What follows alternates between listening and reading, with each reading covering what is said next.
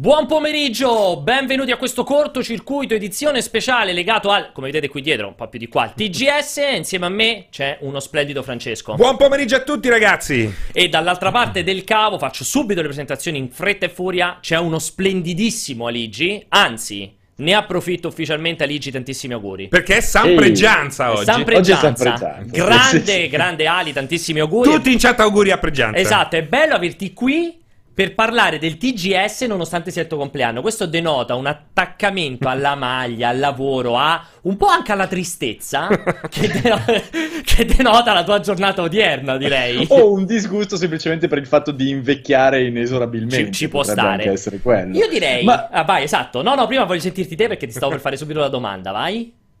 No, no, no, semplicemente sì, sono qua e tra l'altro ho finito le mie vacanze settimanali oggi, mi sono fatto la mia settimana di vacanze e oggi al mio compleanno riparto a lavorare, esatto. Perché sono ligio al dovere. Ma io lo vedo veramente in forma, È informissimo oggi, guarda, ti manca solo...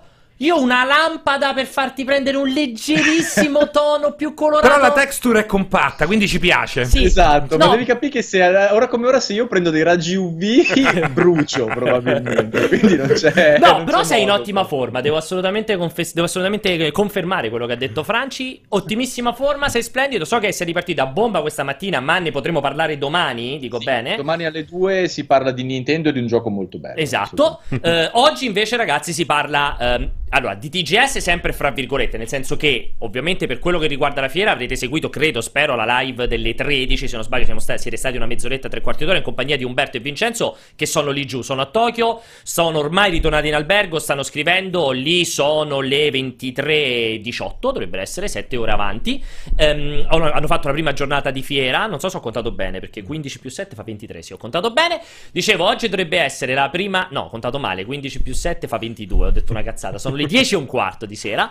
Dicevo, loro hanno fatto l'intera giornata, hanno visto appunto il primo giorno di TGS, oggi apre ufficialmente il TGS, è stato un TGS che ha visto, devo dire la verità, abbiamo fatto questa prima scaletta che è venuta abbastanza automatico perché è un TGS che ha visto 3-4 titoli molto grossi, iper attesi, uscire fuori allo scoperto con tantissimo gameplay. Io credo che negli ultimi veramente forse 10 anni è il primo TGS in cui veramente la prima giornata di TGS, non solo per quello presentato in stage lì, ma in generale per quello che è stato rilasciato, è tra i più ricchi. Cioè effettivamente oggi c'è tanto da guardare, tanto di cui parlare, perché abbiamo aperto, si è aperto, come vedete questa è la scaletta di cui parleremo oggi, questi 50 minuti enormi, giganteschi, con cui abbiamo aperto questa mattina io e Greg, relativi ovviamente al gameplay di Death Stranding, che Kojima ha presentato sul palco proprio lì allo stand PlayStation.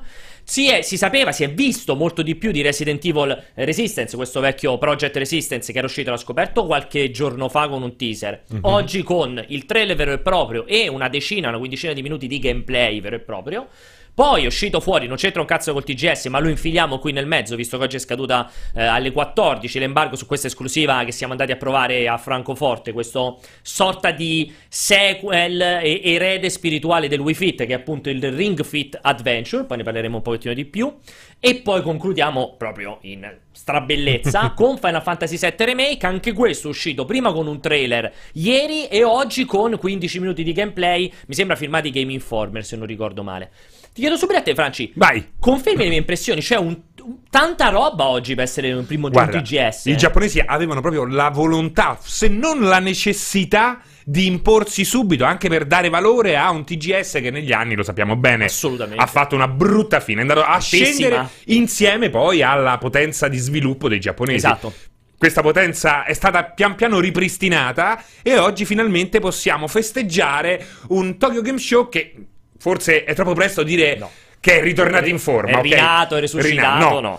Però diventa, finalmente, ritorna a essere un appuntamento interessante in cui poi c'è roba che si sono tenuti dalle 3. E dici, maledetti californiani, questa volta non gliela diamo, ce li teniamo noi a Tokyo. E ci hanno fatto vedere quello che ci hanno fatto vedere, che è roba di primissima qualità. Assolutamente, tra l'altro hai detto benissimo, è un TGS che, allora, parlare di rinascita, risorgimento, risurrezione... È troppo presto, però sicuramente si configura in una posizione molto interessante anche e soprattutto in vista del prossimo anno. Qui Ali ti coinvolgo a te se sei d'accordo, perché noi sappiamo che il prossimo anno sarà l'anno delle bombe a mano, è l'anno delle nuove console, quindi le 3, la Gamescom, non si sa, ci saranno PlayStation Meeting, Xbox o qualcosa, sarà un anno sconvolgente probabilmente il 2020, e un TGS piazzato, diciamo, per ultimo, così vicino alle ipotesi di vendita di novembre, dopo questo anno in cui ha fatto vedere che, insomma, può far uscire roba, potrebbe configurarsi, potrebbe veramente segnare un ritorno importante del Tokyo Game Show sul panorama mondiale. Sei d'accordo, Ali, o è un po' un fuochetto di paglia per quest'anno?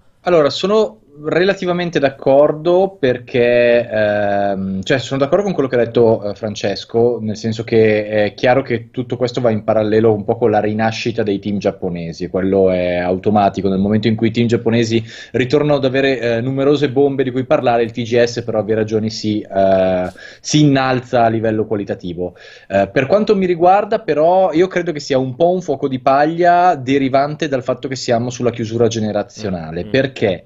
Perché la tendenza del mercato giapponese e in generale dei publisher, degli sviluppatori giapponesi, è quella di adeguarsi al cambio generazionale in ritardo. È sempre stata così, perché loro hanno un mercato molto molto particolare, che si muove più lentamente, che si basa molto sul mobile e che, per quanto riguarda le home console, stenta a decollare, perché loro tendono a rimanere abbastanza cross-gen per un lungo periodo. Sì. Ti vorrei ricordare, per dirti, l'inizio della generazione questa con Metal Gear Solid 5, che era cross-gen, Persona 5, PS3, PS4, tutti questi giochi molto importanti che non andavano subito sulla prossima generazione, perché comunque insomma, la calcolano diversamente, proprio a livello strategico.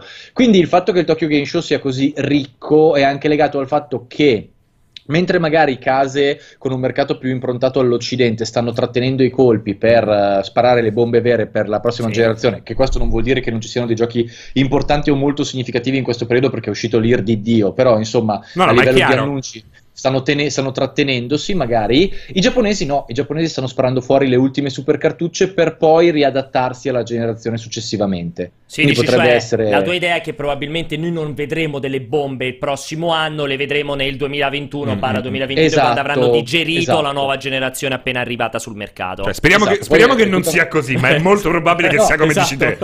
Ma è molto probabile che sia come dici te. Sì, c'hai perfettamente. Oddio, magari essendo una generazione particolare, perché la nuova generazione è un po' un potenziamento dell'attuale, più che lo stacco fra PS3, PS4, PS2, PS3. Però sicuramente, Ali, purtroppo potresti avere molta ragione. È solo osservazione empirica, non è che c'è molto dietro previsioni alla nostra data. Però vedremo, magari ci stupiscono anche l'anno prossimo. Allora, dopo questo incipit, io ne approfitto per 2 o 3 comunicazioni di servizio. Allora, intanto noi proviamo a prendere un po' di telefonate, un po' di messaggi audio, se dovessero arrivare.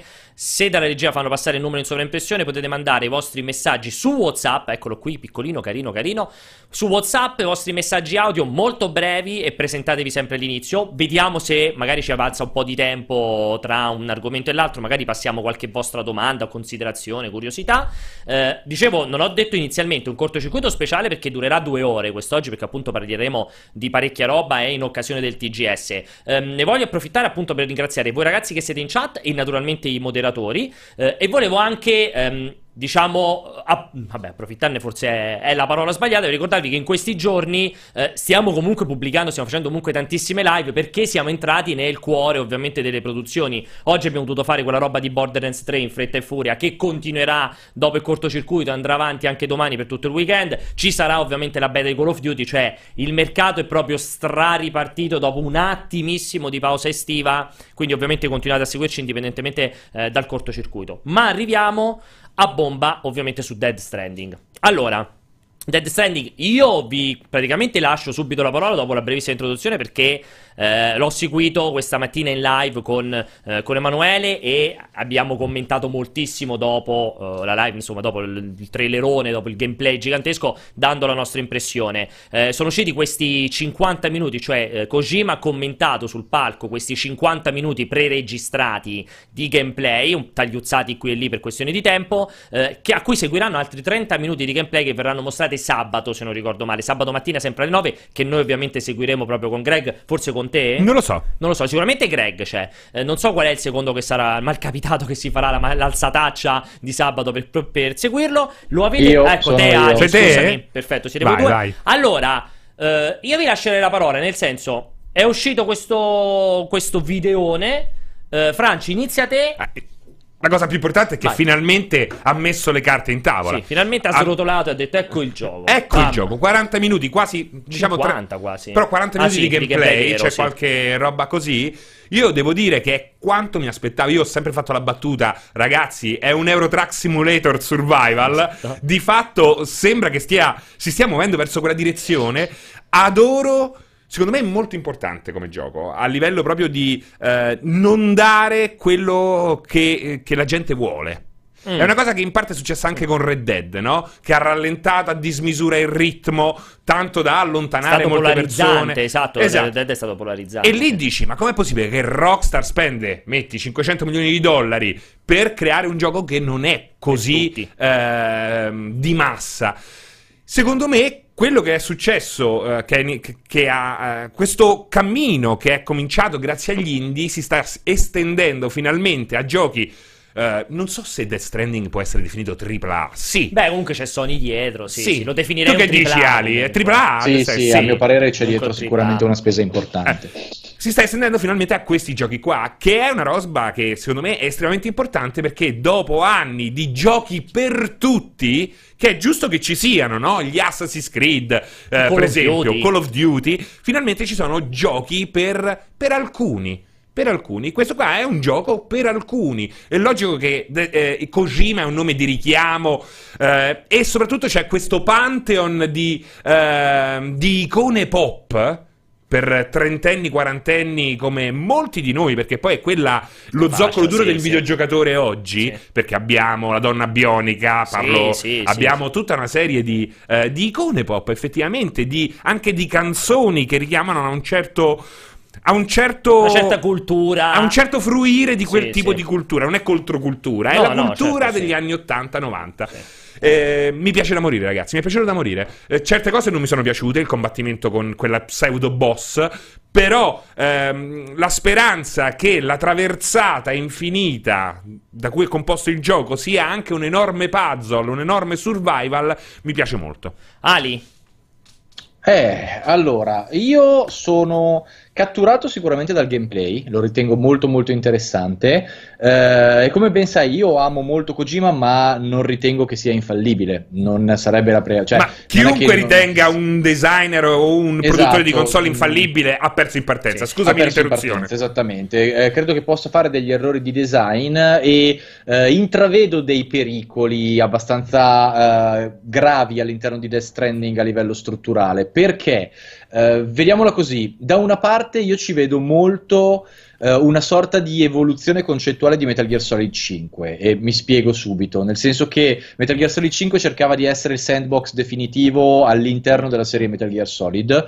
Questo è chiaramente un titolo che cerca di ampliare enormemente il concetto di open world di quel gioco, offrendo una miriade di cose. Tra l'altro stiamo vedendo in video proprio adesso quando lui fa tipo surf sul portantino, cioè questo per dimostrarti che ancora una volta lui a livello di gameplay ti ha dato magari non un numero incredibile di mezzi, ma un numero incredibile di modi di utilizzarli, che già è molto kojimiano, perché lui ha questa spaventosa attenzione al dettaglio che si nota in un'ira di Dio di cose, a partire dallo sbilanciamento legato al peso di quello che trasporti, alla possibilità di personalizzare tutto il tuo zaino con tutto quello che devi portare con i pesi, e all'aumento di velocità e di difficoltà di trasporto in base a questa cosa.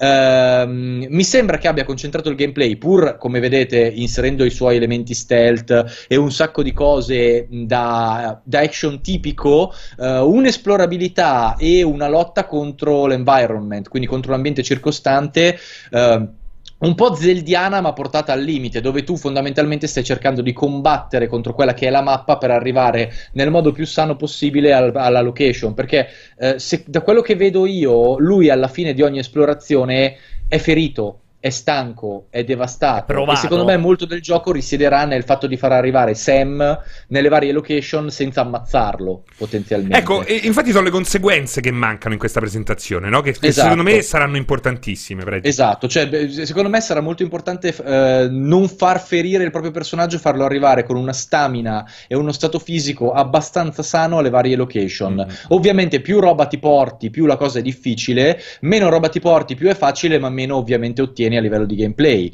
Il tutto con all'interno una struttura online che io ho tratto da alcune traduzioni dal giapponese, che praticamente quello che fai si ripercuote sulle partite dei giocatori, degli altri giocatori.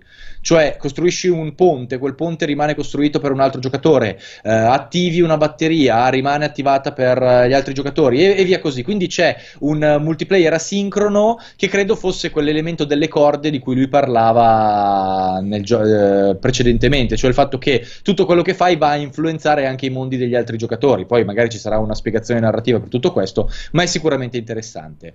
A livello di gameplay io sono abbastanza sicuro che sarà una cosa complessissima e dettagliata e molto interessante, ma come dici tu potrebbe essere un titolo solo per alcuni, perché mi sembra abbastanza evidente che la fase esplorativa potrebbe essere tirata molto per le lunghe e molto appunto lotta contro la natura, e questa non è un tipo di esperienza che necessariamente può piacere a tutti i giocatori, perché è un'esperienza molto ragionata, è un'esperienza molto lenta, è un'esperienza molto contemplativa, che magari a te, che conoscendoti Francesco, piace da morì. Sì, sì, sì, ma infatti lo dico. Un giocatore più abituato a una cosa molto più concentrata può scassare tranquillamente le palle molto velocemente. È coraggioso da parte di Kojima farlo, ma d'altronde sappiamo che la forza e la debolezza al contempo di Death Stranding è il fatto che gli hanno dato completa carta bianca.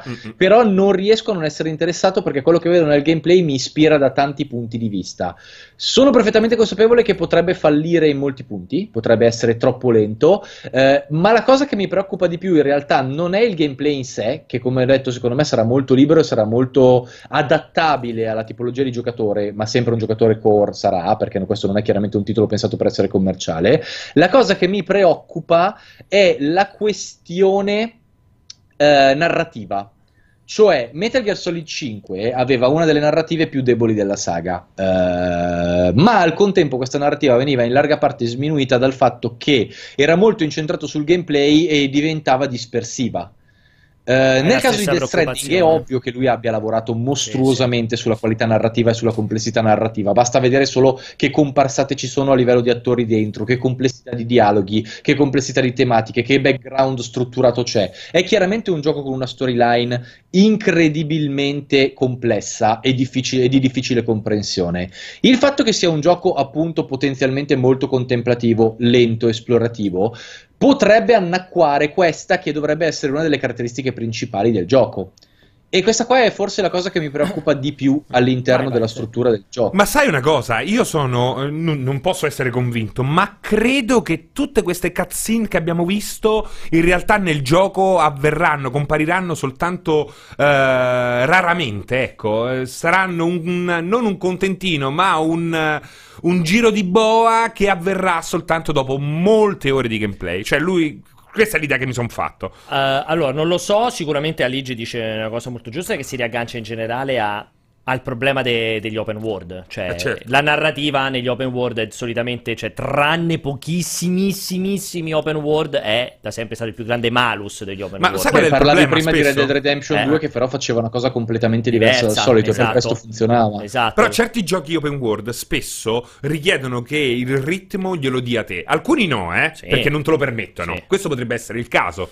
Alcuni invece sei te che dici voglio prendere tutte le chiavi e non lo so, mai la missione. Però questo qua mi pare invece proprio uno di quelli in cui sei obbligato, sembra. Sì, bisogna capire, esatto, questa cosa qui. Di sicuro sono molto d'accordo che è, secondo me, uno degli elementi problematici. Voi da questo punto di vista, diciamo che in questo dialogo a tre ci sono due grandi convinti del gioco e uno un po' meno convinto. Però non siamo così convinti. No, allora, ci sono delle criticità da capire. Esatto. Però posso dire una cosa: il grande dubbio è questo, e vi giro una domanda. Il gioco ve l'ha già venduto da un bel pezzo, Vabbè, ma perché noi siamo molto fiduciosi sull'autore e siamo molto interessati alla struttura, Pierpa. E poi secondo me va oltre, cioè il momento in cui mi metti questa roba così pop, questi richiami così profondi a quella cultura che di fatto mi ha cresciuto, beh, io come esperienza già la voglio provare.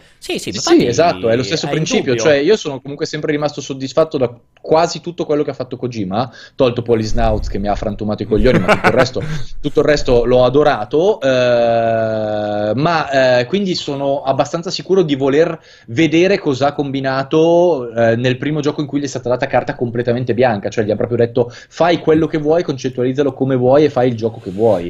Perché sono sicuro che abbia delle cose interessanti da offrirmi, che poi nel gaming odierno non è neanche una cosa così scontata, è tutto qui, è molto semplice. Sì, allora vai, no, era un'ultima stronzata per chiudere. Vai. Dice l'unica cosa che forse non capiremo mai è come è possibile che il Nord America sia diventata l'Islanda. Questo è vero. Allora, assolutamente io sottolineo quello che ho già detto durante la live, che io rimango iper interessato al gioco, con una curiosità disarmante, perché comunque a me l'immaginario continua a piacere tantissimo e ho necessità di poterlo giocare per poter dire che è una merda, perché altrimenti uno non può ovviamente esprimersi in proposito, certo, per poter dire esatto, oppure mi ha talmente convinto da avermi dimostrato completamente di essere qualcosa di altro, o una nuova frontiera di open world o qualcosa di fighissimo, non ho idea. Restano secondo me 2 o 3 elementi prima, poi abbiamo anche un servizio in cui sentiremo anche il parere di Umberto, che sono curioso visto che lui tra l'altro l'ha visto anche lì seduto sullo stage. Io però ho un paio di cose ve le devo chiedere, perché io vedo più criticità di quelle che portate voi avanti, fermo restando le criticità di Aligi, mi trovo molto concorde sulla narrativa dell'open world, io ne vedo diverse altre di criticità, confermo anche quella sul combat system, che per me è estremamente critico il combat system, però c'è anche un'altra roba su cui commentavo alla fine della live. Perché io ho dovuto ascoltare Troy Baker e Jeff Kigley che mi dicono il mondo non è ancora pronto a quello che sta portando sul schermo Kojima? Cioè io non ho visto nulla oddio, questa è l'innovazione, o questa è sconvolgente. Scusami, ma pure la stessa cosa di Kojima che dice un nuovo genere. Io questa cosa qua ne ho discussa quando parlavamo di immersive sim, no? Sì. Che è un concetto venduto via marketing. Cazzo, esatto. Perché cazzo mi viene a dire non siete pronti? Perché cazzo mi viene a dire capito. È un nuovo genere? No. Queste sono robe che... Ma che significa? Quello è proprio marketing. Quello, state attenti a quello, perché quello io voglio sapere. Cioè, tu hai visto una cosa che ti ha fatto dire non ero ancora pronto? No, ma più che altro perché ci vedo delle ispirazioni chiare ed evidenti, perché comunque parliamoci chiaro, persino la roba dove sale sull'overboard è presa dallo scudo di Breath of the Wild. Sì, esatto. Ma di base io sono abbastanza sicuro che non sia tutto qui quello che si è visto, perché è abbastanza ovvio che c'è qualcosa di molto più complesso legato all'altra dimensione, perché vabbè, a parte il gatto il mostro gigante che ammazzi a granate, che non è che sia particolarmente innovativo, straordinario. Mamma mia, quello anni 90, mi sembra ci sia a livello di innovazione una gran gestione del terreno e delle pericolosità ambientali, che dovrebbe essere il fulcro, poi esattamente, ho l'impressione che il fulcro sia una versione molto più evoluta e molto più basata sul territorio di quello che già si vedeva in Breath of the Wild, appunto, dove dovevi combattere magari contro il freddo, contro il caldo eccezionale, contro i monti, eccetera eccetera, con un'esplorabilità praticamente libera a quel livello lì, che vorrebbe dire, secondo me il non siete pronti l'hanno gestita come roba legata al fatto che è un titolo molto atipico, perché appunto uno si aspetta magari la commercialata, il gioco super da vendita, e in realtà, come dicevamo, è un titolo prevalentemente esplorativo con elementi da puzzle molto marcati e una storia super complessa. Vorrei tanto capire se appunto la probabilità che sia puro marketing è perfettamente sensata, o se hanno delle informazioni legate al gameplay e alla struttura che a noi non appartengono, che porta il gioco nel suo complesso ad avere una struttura profondamente innovativa, perché comunque Kojima è uno che sperimenta molto ed è un innovatore in quello che fa, quindi non mi stupirebbe che appunto manca poi la parte interessante nel gioco. È che secondo me, allora, secondo me non è tanto che è uno sperimentatore o un innovatore, cioè uno che cioè non solo che sperimenta e innova, secondo me è un genio nell'inserire delle piccole chicche che alterano quello che è il gameplay per gran parte del gioco. Sì, capito? Ti dà delle variazioni sul tema quando non te l'aspetti, in un modo veramente visionario e geniale. Quello è verissimo. Volevo dire un'ultima cosa. Potrebbe essere anche questo, eh? Sì, dimmi. Vedo ripetuta anche qui in chat, ma l'ho sentita, la sento da stamattina. Kojima non voleva mostrare nulla. Ah, pure quest'altra cosa, Madonna. Si unisce a quello che hai detto te. È tutta una narrativa dell'artista che va contro le major ed è costretto. Mi hanno obbligato a fare il gioco. Dai ragazzi, per piacere, sveglia, cazzo! Quello non ha senso, quella roba lì. Oppure, esatto, sono d'accordissimo. Allora io ne approfitto, tanto ritorniamo a parlare perché ho fatto uno slottone lunghissimo per Death Stranding, quindi abbiamo ancora modo di chiacchierarne. Però volevo sentire prima di tutto il parere di Umberto, che dicevo l'ha visto, è l'unico tra di noi che l'ha visto lì seduto di fronte a Kojima. E poi passare anche qualche domanda, perché mi dicevano in chat ci dovrebbero essere un paio di domande vostre. My mother may be gone, but I'm here. And you, Sam? You're here too. Senza stare a fare la telecronaca di quello che si è visto oggi di Death Stranding, perché è veramente tantissimo, diciamo che di certo il 12 settembre, il primo giorno di TGS 2019, è stato il giorno del nuovo titolo di Hideo Kojima, che in qualche modo non so se ha stupito tutti, però di sicuro ha fatto e farà discutere tutti quanti. Una demo molto lunga che, visto che devo dire la mia, dico che mi ha convinto nel complesso. Non ero un grandissimo fan del gioco, probabilmente ancora adesso non sono il primo fan di Death Stranding e di certo non lo sono delle sue designer, però ho trovato un titolo che in una demo così lunga e così allungata ha messo in mostra tante meccaniche, tante possibilità e soprattutto tante cose da fare per riempire un'ambientazione che tutto sommato in sé per sé è abbastanza vuota e che però attraverso quelle che sono le possibilità di Sam comunque sembra prendere vita, sembra pian pianino costruirsi pezzo dopo pezzo, un po' come quando lui arriva all'onsen e mette l'etichetta, oppure piazza la fune e le scale e poi torna sui suoi passi, apre lo scanner e vede che comunque la mappa è stata modificata dal suo passaggio, adesso ha nuove vie, un po' come anche quando si va in montagna e si aprono nuove strade verso la vetta. Sono meccaniche interessanti, è chiaro, parliamo di un survival che potrà avere dei limiti rispetto ad altri generi, però il mix di un buon quantitativo di meccaniche che sembra esserci, con comunque l'innegabile genialità del designer, sembra portare nella direzione di un'esperienza quantomeno particolare. Si sono visti anche combattimenti che convincono in maniera media, diciamo i combattimenti finora non sono certo la cosa più rivoluzionaria e magari insieme a un certo scollamento tra la narrazione e il gameplay, la narrazione sembra avvenire abbastanza a blocchi, rappresentano un pochino i due punti interrogativi di un'esperienza che però ha un bel design, soprattutto per quanto riguarda i personaggi, una grafica tutto sommato piacevole, grande cura per certi particolari come quelli legati al personaggio e poi tante trovate, tante piccole meccaniche, tante piccole chicche. Diciamo che di sicuro Kojima tornerà a far parlare di sé con una nuova uscita, non so se esplosiva, però secondo me ogni giorno che passa sempre un pochino più interessante. See, it's like I'm not even here, same as it ever was.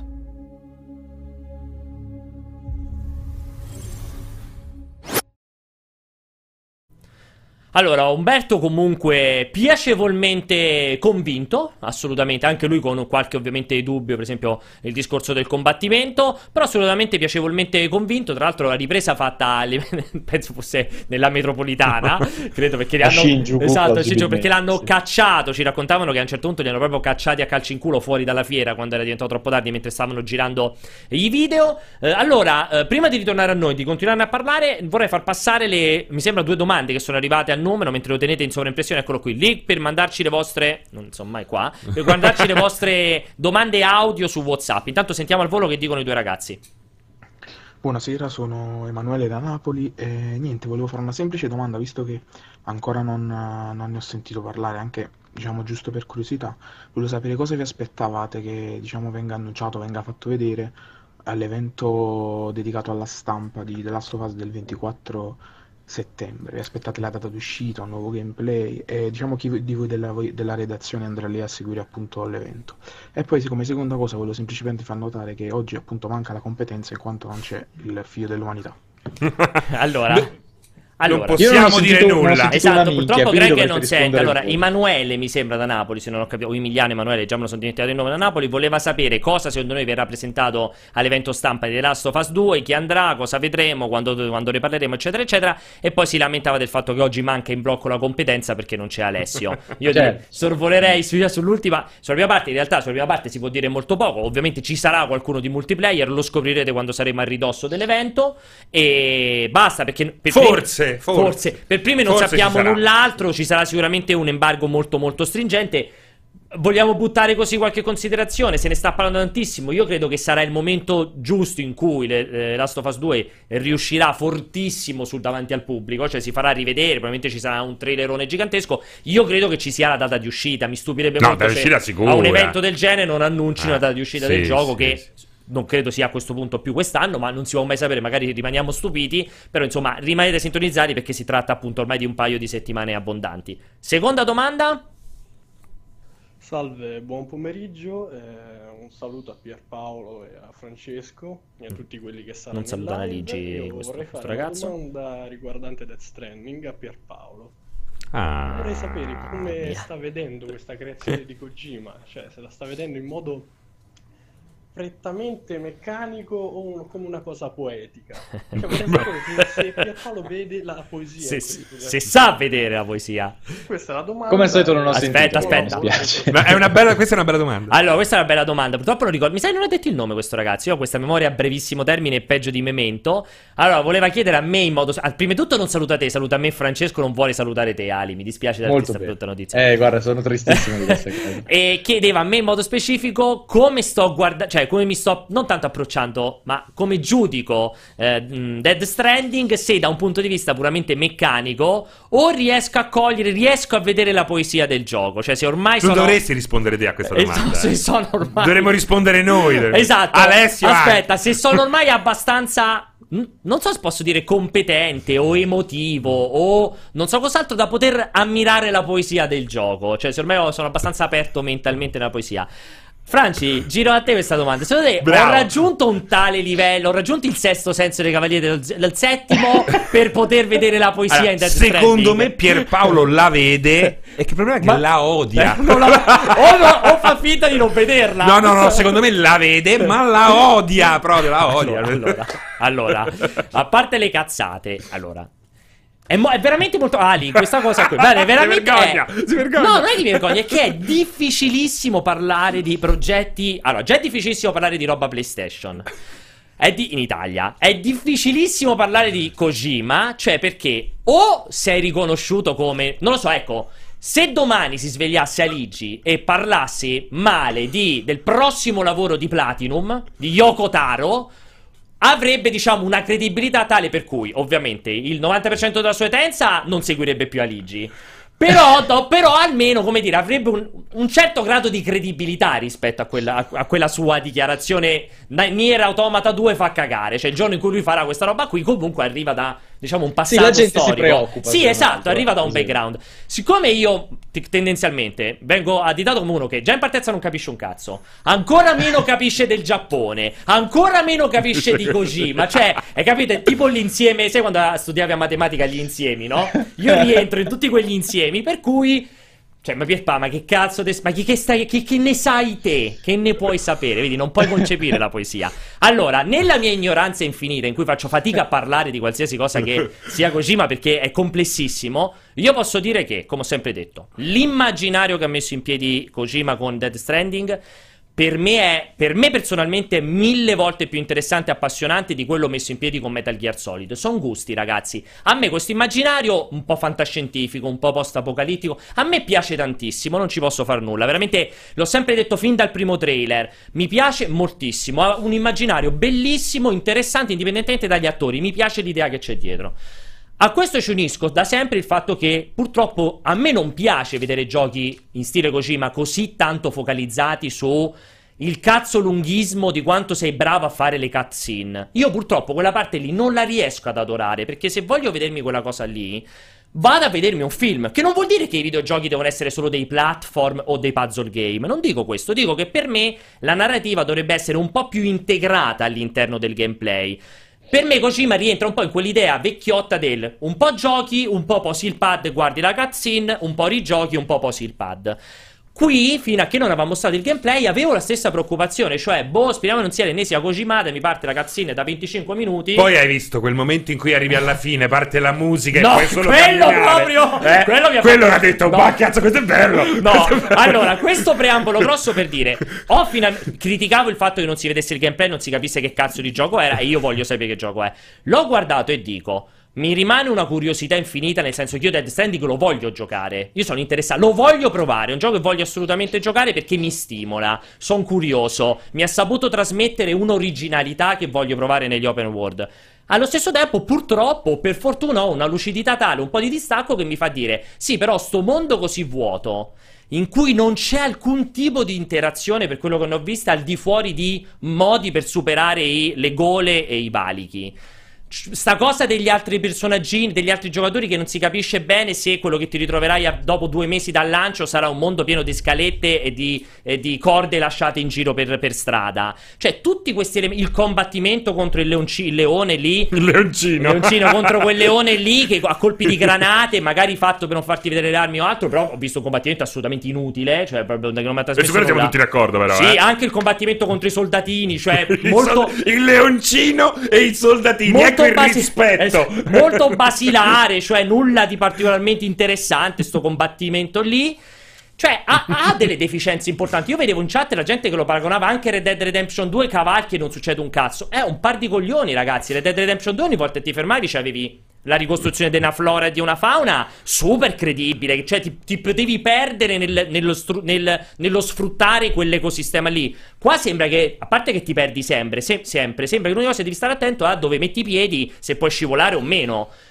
Non lo so. Però vedi, questa dubbioso. Cosa qua tu dovresti registrare un audio per ogni gioco che esce, perché chiunque si sta per approcciare una recensione, secondo me è giusto che senta questo ragionamento, punto di vista. Perché ti scortica la testa, ti toglie tutta effettivamente è... No, è un altro punto di vista. Cioè io no, quando... Allora, come è stata bella la chiacchierata con Francesco mentre stavate vedendo la questione di Umberto, perché io, anche con Aligi, perché tutti e due, io ho detto, per esempio, secondo me di questa presentazione, quegli ultimi 7 minuti, 6 minuti di lui che scivola dal pendio per arrivare a vedere il porto, cioè mi ha rotto il cazzo, a me non me ne frega nulla che c'è la musica sotto, cioè se lo faccio una volta è bellissimo, è come quando in Red Dead Redemption 1 arrivavo in Messico dove era e partiva lo faccio una volta è bellissimo, cioè se io ogni volta per avvicinarmi a una città sto 8 minuti a scivolare, a stare attento a dove metti i piedi, non so, dopo 4 volte, ma veramente dico, cioè bello però, no, non so, no, ma è vero, cioè da un certo punto di vista tu hai perfettamente ragione, e secondo me questo punto di vista che hai tu in particolare è un punto di vista che va preso in considerazione e devi un attimo... Beh, ma ne stavamo parlando prima, ragazzi. Cioè, Ali, voglio sentire anche te pronto a beccarmi i tuoi insulti. Che vuole essere autoriale e con diretta conseguenza fa delle scelte che non necessariamente possono piacere a tutti. Per esempio, c'è lo stile di gaming di Pierpaolo. Mi ricorda molto quello di Valentino. Eccolo, cioè, mamma mia, vai! Lo stile da sfigato di gaming di Pierpaolo, vai. Lo stile da sfigato di gaming di Pierpaolo mi ricorda molto quello di Valentini. Deve essere una cosa di voi pelati. No, non è vero, perché Valentini ha odiato Red Dead Redemption 2. Tu sai quanto io l'ho amato invece. È vero, ma infatti è una cosa curiosa, perché Valentini odia qualunque cosa abbia una narrativa complessa e della poesia al suo interno. Tu invece hai degli exploit che ti portano ad amare dei giochi che per uno che è molto puro sul gameplay come te non dovresti necessariamente amare. Quindi comunque hai una sensibilità molto nascosta. Ogni tanto mi dentro quella scorza dura da uomo vissuto. Vai. Poi, insultami sulle mie valutazioni su discorsi in realtà io penso che sia perfettamente sensato. Cioè io sono dell'idea che, considerando, allora, sono dell'idea che abbiamo visto neanche il 50% del gioco, perché per quanto mi riguarda io sono convinto che ci siano ancora moltissime cose da svelare, legate soprattutto alla permanenza delle azioni dei giocatori sul mondo col multiplayer asincrono e a quello che puoi fare a livello di mondo di gioco, e soprattutto al passaggio dall'altra dimensione, perché abbiamo visto quel gatto gigante, ma cioè, pare che sia il boss più semplice, ci siano delle battaglie molto più complesse, molto più puzzle based, anche a livello survival le meccaniche non sono ancora del tutto chiare, ci sono molte cose che vanno svelate, quindi secondo me c'è ancora molta ciccia da vedere, e stiamo parlando un po' di uno scheletrino basilare che non ha mostrato il grosso del gioco. Detto questo, io sono perfettamente... cioè non mi sento di doverti insultare, perché per quanto mi riguarda, se tu lo hai visto e a livello di gameplay non ti ha convinto, Pierpa, tu giochi da 30 anni, nel senso che non è che, cioè, che te deve piacere tutto per forza perché giochi da 30 anni, nel senso, come a me ci sono dei giochi che magari c'è un sacco di gente che li adora e mi fanno schifo, è sacrosanto che ci siano certe tipologie di gioco che anche a te fanno schifo. Io stesso, per il tipo di giocatore che sono preoccupato del fatto che potrebbe farmi schifo Death Stranding, però come ti dicevo tu non sei legato da questa passione kojimiana, esatto, sì, allo sport di Kojima, sì, che sì, ti rende molto propenso ad accettare tutto quello che lui fa, perché sei consapevole che c'è un possibile tornaconto molto positivo sotto. Io e Serino invece sì, ma è normalissimo, cioè va benissimo, non è che bisogna essere tutti d'accordo. Però è importantissimo dire, ripetere quello che hai detto te, Aligi. Noi non diamo per scontato che persone di livello come Kojima siano infallibili, o Microsoft e Sony non siano in grado di sbagliare una console. È una follia, è una follia. Si può ripetere di tutti quanti, cioè io per come sono cresciuto con un certo tipo di giochi, io ho reputato e reputo purtroppo ancora oggi, per esempio, un grande scomparso come Peter Molyneux, uno che comunque ha creato, aveva, cioè, un fatto la storia, esatto. Poi era un cazzaro, esatto, maledetto, cioè, però per me, era, esatto, però ha esatto. Black and White 1 e 2, sì, vabbè, Populous, Syndicate, Dungeon, tutti ragazzi, Coso, Dungeon Keeper, Flood, per me persino Magic Carpet, Theme Park, cioè io di roba sua ho giocato, esatto, poi ha fatto una quantità di minchiate a un certo punto, perché poveraccio ha fatto. Ma hai visto che Acerbiz sta facendo un nuovo strategico? Sì, sono molto curioso, bello, però ecco, cioè ci potrebbe stare quell'ipotesi che a un certo punto un visionario ha, in realtà vale anche nella musica, nei libri, ragazzi, cioè, i dischi bruttini li ha fatti Santana, esatto, Bowie l'ha fatti, sì sì, ci esatto, sta, ci sta assolutamente. Allora io ne approfitterei, facciamo un round up di domande che ne sono arrivate tantissime, vi abbiamo acceso, e poi andiamo piano piano verso a parlare di Resident Evil Resistance, non mi veniva la parola. Sentiamo un po' di domande. Salve ragazzi, sono Amos da Palermo, e vi chiedo, secondo voi sarà più rivoluzionario il gameplay di Death Stranding o il gameplay di The Last of Us parte 2, che già alle 3 dell'anno scorso aveva fatto notare la sua potenza ludica? Questa è una bella domanda, dice Amos, nome fantastico, da Palermo mi sembra, se ho capito bene, da Luxor. Secondo te Viali, questa è una bella domanda, è più rivoluzionario in termini di gameplay Death Stranding o The Last of Us 2? Death Stranding tutta la vita. Anche ragazzi, secondo me The Last of Us 2, allora, tecnicamente essere, sarà rivoluzionario a livello tecnico, bravo, guarda, perché se riescono a fare quella roba lì davvero, esatto, è la roba più figa mai vista a livello tecnico. Sono d'accordissimo. A livello di gameplay ritengo che sarà sicuramente un'evoluzione rispetto a quello del primo The Last of Us, ma non credo si distaccherà di molto dalla struttura stealth TPS survival che ha supportato il primo The Last of Us.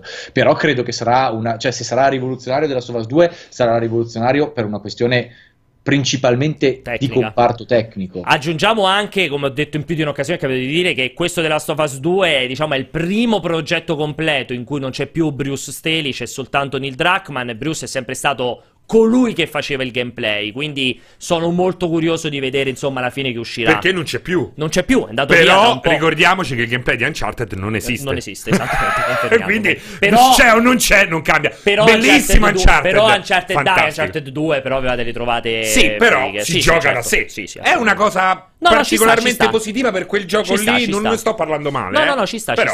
E vai, prossima domanda. Ciao ragazzi, Salvatore da Napoli, saluto tutti, anche Aligi. Vorrei parlare un po' male di Gears of War 5, cioè nel senso, ce l'ho su PC, ho una RTX 2080 Ti, male nel senso, io Gears of War 1 e 2 restavo con la mascella a terra. Questo mi sembra un gioco vecchio e ne parlo male perché secondo me ha avuto voti altini. Allora, salutiamo Salvatore da Napoli.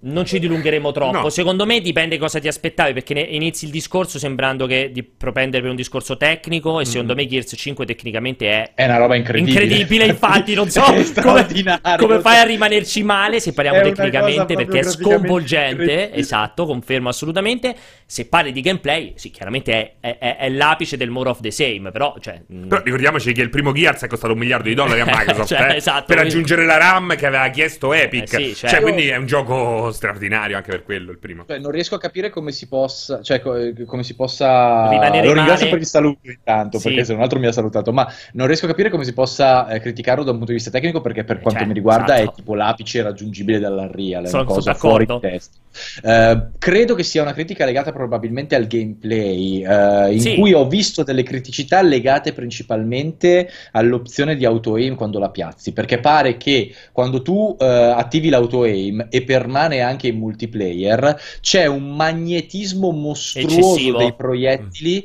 che va a inficiare persino l'esperienza online, perché arrivi veramente a colpire con degli al centro dell'avversario con dei colpi quando stai mirando tipo alla gamba, al piede destro. Ma è roba che risolveranno ovviamente. È una roba che credo risolveranno, speriamo risolveranno, ma se non erro non è attivabile nelle partite ranked, cioè tu non puoi avere tecnicamente... Anche un po' sti cazzi Ali, senza che ci allunghiamo su questa roba qui. Sì, cioè... vabbè, però in base credo che sia quella la sua delusione, cioè molto simile ai giochi precedenti a livello di gameplay, però...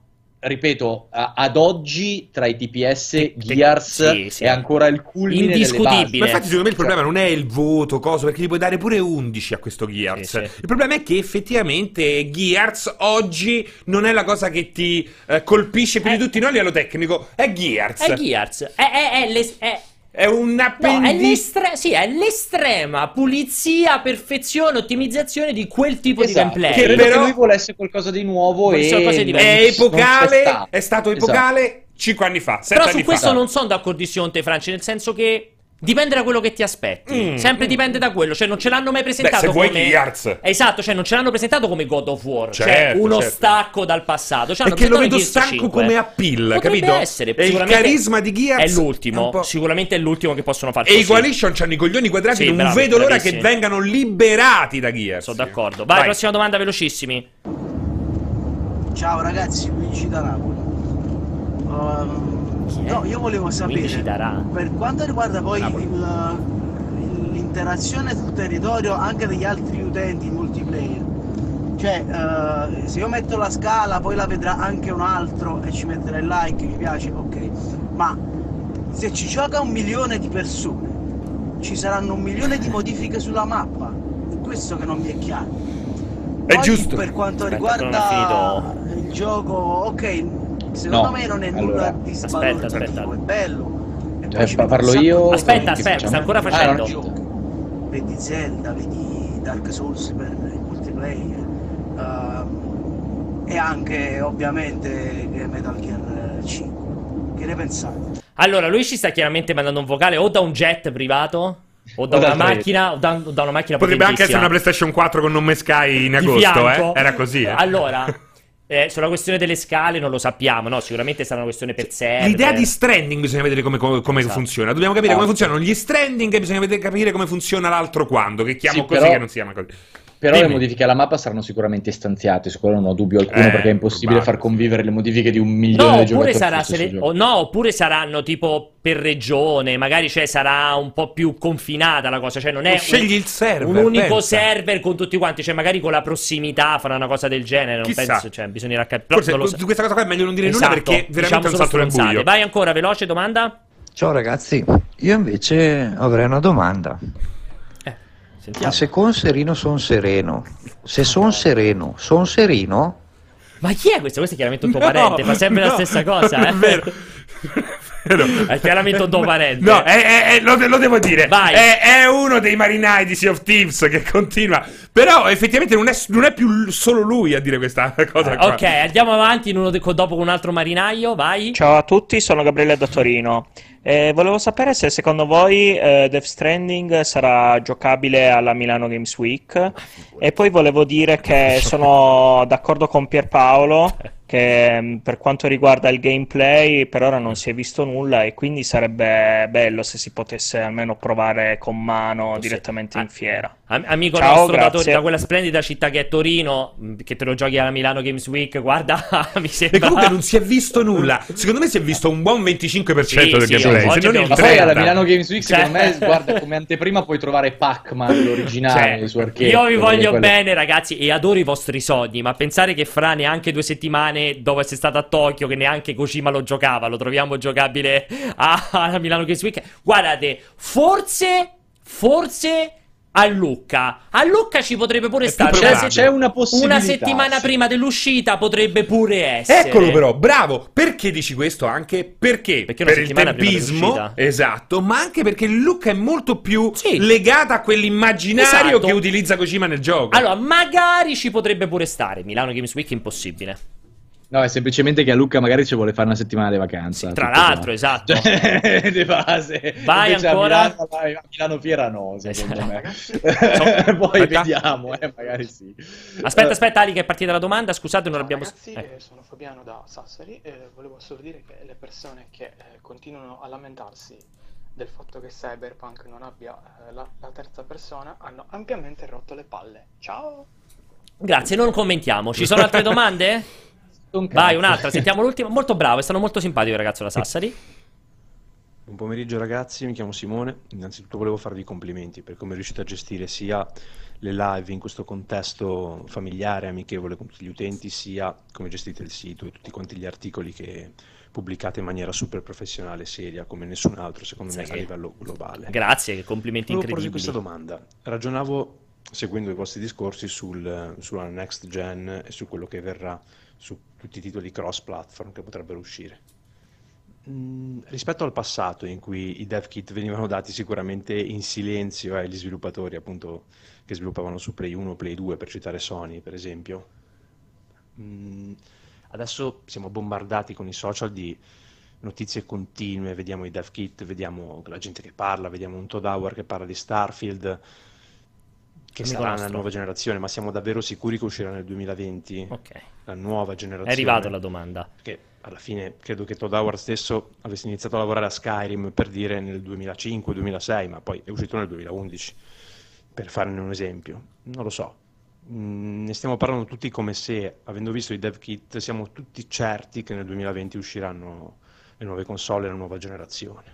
Non so, siamo tutti davvero così sicuri? È già così? Vabbè, basta, rotto il cazzo. No, perché allora, poi di fatto... Allora, è bravissimo, bellissimo, parlava benissimo. Fantastico, grazie, molto... complimenti. Esatto, grazie, un miliardo dei complimenti. Non potete mandare audio così lunghi di sfogo, quasi diventa. Però parlavi benissimo, no, veramente. Possono mandarli, ma noi possiamo non mandarli interamente. Esatto, mandateli, ma noi ci sentiremo liberi di tagliarli.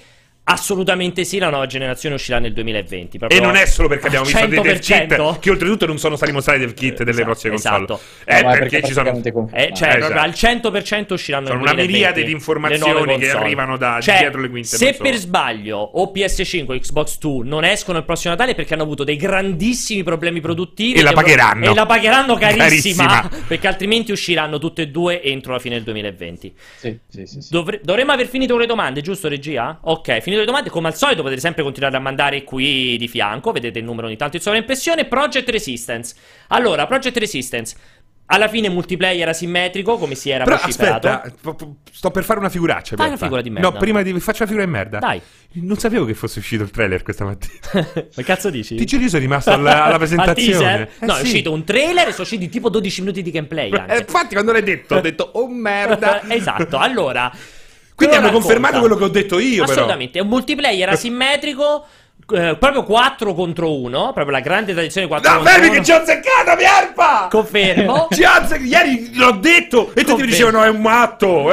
Confermo. Segue nostro Serino, dai, che ci azzecca ogni tanto sto vecchio rincoglionito. Segue chiaramente a ruota quello che è stato Evolve, quello che è stato venerdì 13 gioco, quello che sarà Predator Hunting Grounds. Mi auguro che non lo segua in termini tecnici, visto che sono stato così fortunato da vedere Predator alla Gamescom e sto ancora cercando di staccarmelo dagli occhi, dalla retine.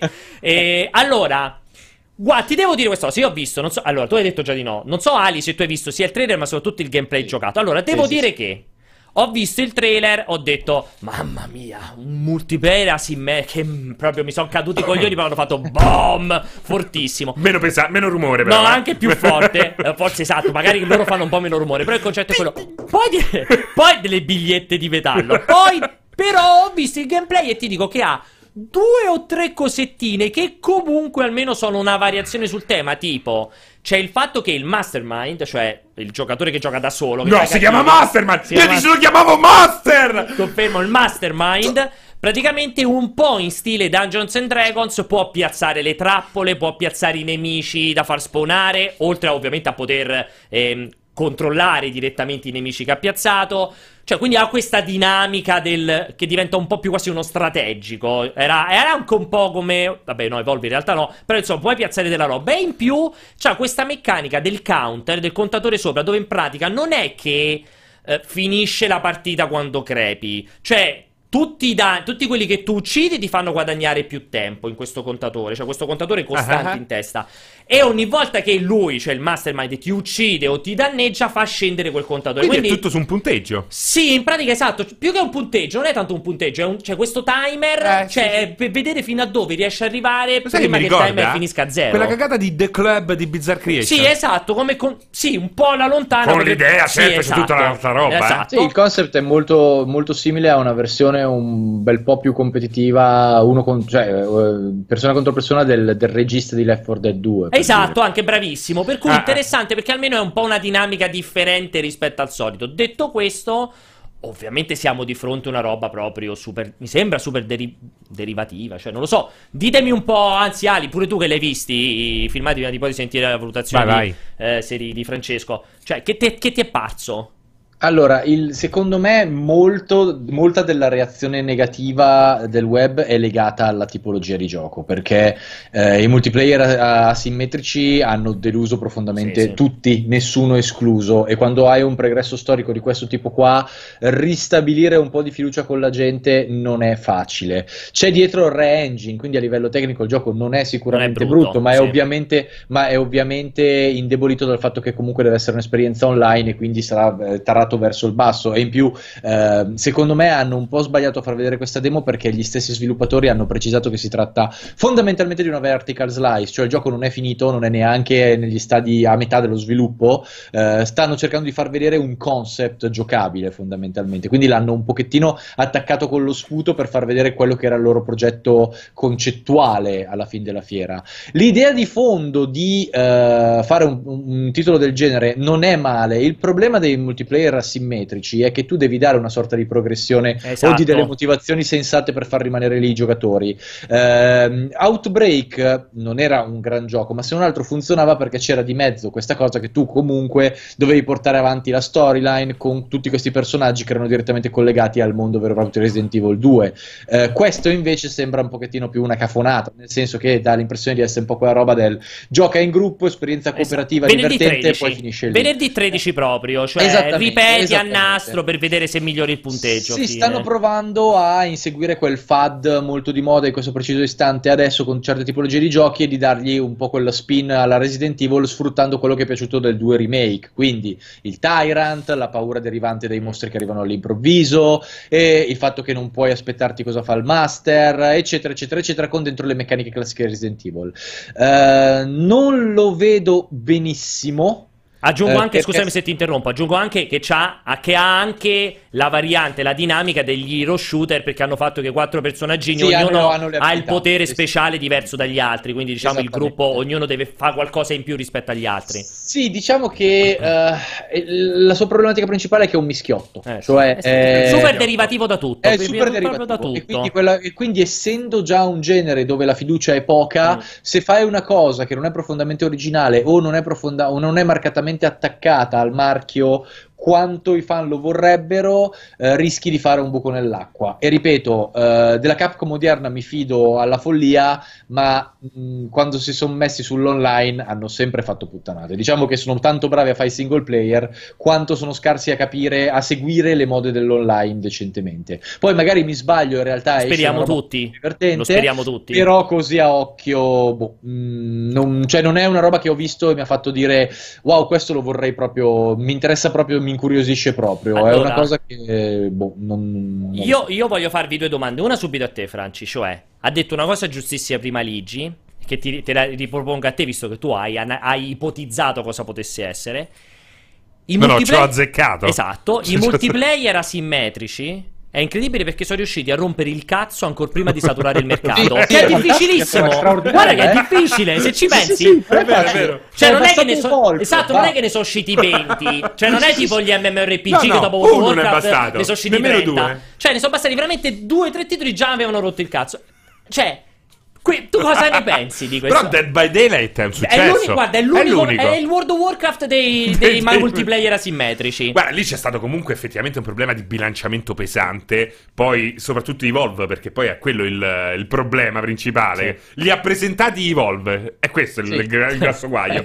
Che veniva lanciato, te lo ricordi, Ali, con la prima tabellona di tutte le varie limitazioni. Ma guarda che era anche bello. Evolve a me era divertente. Non era bilanciato. No, ma pure tutte le microtransazioni per prendere gli eroi, le mappe. Perché il gioco era divertentissimo. Io ho fatto dei partite, mi ero super divertito. Comunque, questo qua è leggermente diverso. Perché non è che, almeno per buona parte dell'avventura, non sarai lì in prima persona a combattere con questi nemici, ma fornirai un supporto. Un supporto al contrario. Sì. Cercherai di ostacolarli utilizzando quello che è una sorta di intelligence e tutta una serie di tool che ci verranno messi a disposizione e creature. Quindi, secondo me, un contesto del genere ha più possibilità di farcela. Poi sono d'accordo con Aligi al 200%. Di Capcom, la Capcom attuale, mi fido. Certo, questo sembra un po' attaccato con lo scotch. Oltretutto non è nemmeno sviluppato da loro internamente. Esatto, è sviluppato da un team esterno. E questo secondo me vuol dire molto, perché mi dà l'impressione di essere quel progetto side dove vogliono farci i sordi ma non sanno bene che cosa stanno facendo. Esatto. Sono quelli di Onimusha Remastered. Però questo tipo di scusate, in chat in regia. Questo tipo di asincronia la trovo diversa da quella che abbiamo visto fino ad oggi. È più interessante. Anzi, vorrei vederla espansa, fatta da un team con i coglioni quadrati e in un contesto diverso. Allora, possiamo dire il gioco più atteso da Serino nel 2020? Assolutamente no. Allora, Ali, pure se non è un progetto... Questa era la seconda domanda. Un po' me l'ha risposta Francesco, ma te la voglio far comunque. Tu sai quanto... Lo sai, perché te lo devi ricordare, quanto io abbia elogiato Capcom come proprio baluardo di una rinascita del Giappone eccezionale. Cioè, veramente non è stata in questi anni. Esatto. Proprio, cioè, Monster Hunter, comunque Resident Evil 7. Cioè, veramente... non ne ha sbagliato uno, ha tirato fuori solo la remaster di Resident Evil 2. Non ha sbagliato una cosa. Potrebbe essere il momento, il primo errore? Potrebbe, nel senso che comunque, ripeto, come ho detto, non è scontato, lo dicevamo anche prima, non è scontato che un publisher o uno sviluppatore faccia solo giochi belli, ragazzi, cioè ci sono chiaramente sempre anche dei buchi nell'acqua. Come ti ho detto, purtroppo è un campo in cui Capcom non è mai riuscita a creare qualcosa di davvero capace di dominare il mercato o interessare davvero i giocatori. Come dicevamo prima, secondo me stanno seguendo molto il successo di Dead by Daylight e Friday the 13th. Cercano di seguire la stessa identica formula puntando sulla forza del marchio Resident Evil, ma devono creare qualcosa di molto più ripulito rispetto a questo per riuscire a conquistare. Oddio, che poi parlando ma scusa, di Dead by Daylight è strabaggatissimo, no, è allucinante. Punto, cioè parlando di quei due giochi in realtà sono delle tali cagate che questo potrebbe funzionare. Friday è ancora peggio. Friday è mostruoso, io non so come abbia fatto a vendere quanto ha venduto. Beh, Friday sì, ma venerdì 13 non so se ci avete mai trovato. Sì, cioè, no, lo so, è terrificante che spesso il mercato è completamente imprevedibile. È terrificante. Vabbè, lo sai che è carne da streaming. Ma piuttosto, guarda, Dead by Daylight piuttosto è... Cioè, è veramente piuttosto The Last of Us. Perché, cioè, a confronto, questo in realtà, ora che ci penso, potrebbe essere una grande mossa commerciale. Non avevo fatto il calcolo diretto con i suoi principali competitor. Effettivamente potrebbe funzionare. Quindi, in realtà, dimostra Capcom di essere ancora intelligente. Perché se vai a fare due conti, cioè, cerca un po' di seguire la filosofia Fortnite. Cioè, PUBG è buggato come a merda. Allora, cerchiamo di fare una roba meglio. Loro probabilmente pensano Dead by Daylight è un disastro, Friday the 13th è ancora peggio, cerchiamo di fare qualcosa di più godibile con un franchise importante. Questo non è detto che poi riescano a togliergli il pubblico, perché comunque sono, come diceva Francesco, da bravo streamer di successo, sono molto dentro a Twitch ultimamente. Quella è roba che è esplosa principalmente per il supporto degli streamer, perché sono giochi che si prestano tantissimo, grosse risate, cazzatone. Esatto, grosse risate, cazzatone. Bisogna vedere se questo è altrettanto seguibile e altrettanto godibile da vedere oltre che da giocare quando lo giochi in compagnia e lo segui sulle piattaforme di streaming. Credo che Capcom stia puntando a questo facendo questo progetto, ma è abbastanza ovvio che non ci stanno investendo. Però Ali, scusami, la differenza secondo me però potrebbe quasi essere sostanziale, il fatto che chi gioca da solo in qualche modo lavora quasi come se fosse uno strategico, anche a livello di streaming, no? Raga, che cosa gli mandiamo? Cioè, abbiamo il Tyrant sbloccato. No, mandagli due leaker, che cazzo ne so. No, Sì, sì, ma potrebbe avere una roba. Quindi come trend mi interessa molto. Allora, è chiaro che ci deve essere un mercato, perché ribadisco, oltre a venerdì 13, oltre a Dead by Daylight, il fatto che ci abbia puntato anche Sony con Predator Hunting Grounds, che io ho detto è inguardabile, ma il fatto che lo stiano facendo, evidentemente ci deve essere un mercato, perché altrimenti non ci si metteva in campo pure Sony e adesso pure Capcom. Bisogna capire appunto, cioè, se qualcuno sopravviverà. Però scusa, veramente da quel poco che si è visto, penso che Predator abbia molte meno chance di questo. Predator ragazzi è Evolve fatto peggio. Evolve, ma in confronto Evolve è bellissimo. Cioè Predator è terribile. Predator è la versione brutta di venerdì 13, che secondo me è un po'... No, ti giuro. Esatto. No, guarda, non sto scherzando, è incredibile. È vero che avevo visto un alfa, però era una roba indietrissima. Io l'ho giocato. Io l'ho giocato alla Gamescom, l'ho giocato Predator. E non vedevi l'ora. Mamma mia. No, che esatto, te lo ricordi, quella cosa te lo ricordi. No, ma aspetta, la cosa che fa più ridere, non ho mai raccontato, che dai giorni prima non si sapeva che gioco fosse, perché era un progetto, forse ce la sono scritto Predator, non mi ricordo, comunque non si sapeva che era. E Umberto continuava a fare: no, guarda, mando te, perché siccome non c'è Francesco, tu segui molto la VR, è un nuovo gioco per PlayStation VR. Io faccio, boh, ma mi sembra difficile. Umberto fa: no, no, è bellissimo, mi hanno detto un nuovo gioco PlayStation VR. Entro lì dentro, mi ritrovo sta cosa dopo il trailer che l'avevo visto, dico, ma stiamo scherzando. Ma tra l'altro c'è un altro aneddoto curioso legato a Predator, è il fatto che, non so se su Multi o da qualche altra parte, ma credo su Multi, c'era la news tradotta male, e invece di asimmetrico avevano tradotto isometrico. Beh, e quando io l'ho letto ho detto: che cosa interessante il Predator asimmetrico. Esatto. E quindi quando tu mi hai detto guarda che è un Predator col multiplayer asimmetrico, mi sono veramente cadute le palle. Ti dirò, magari veniva fuori una roba tipo Mario Plus Rabbids Kingdom Battle con Predator, un XCOM con Predator, anche interessante. Vabbè, non era brutto, effettivamente. Però, dai, più che un errore di traduzione, quello là è un lapsus? No, lapsus, un errore da traduttore. Sì, vabbè. Come io una volta ho fatto un pezzo tutto scritto su Batman, tutto barman era. Che non è male.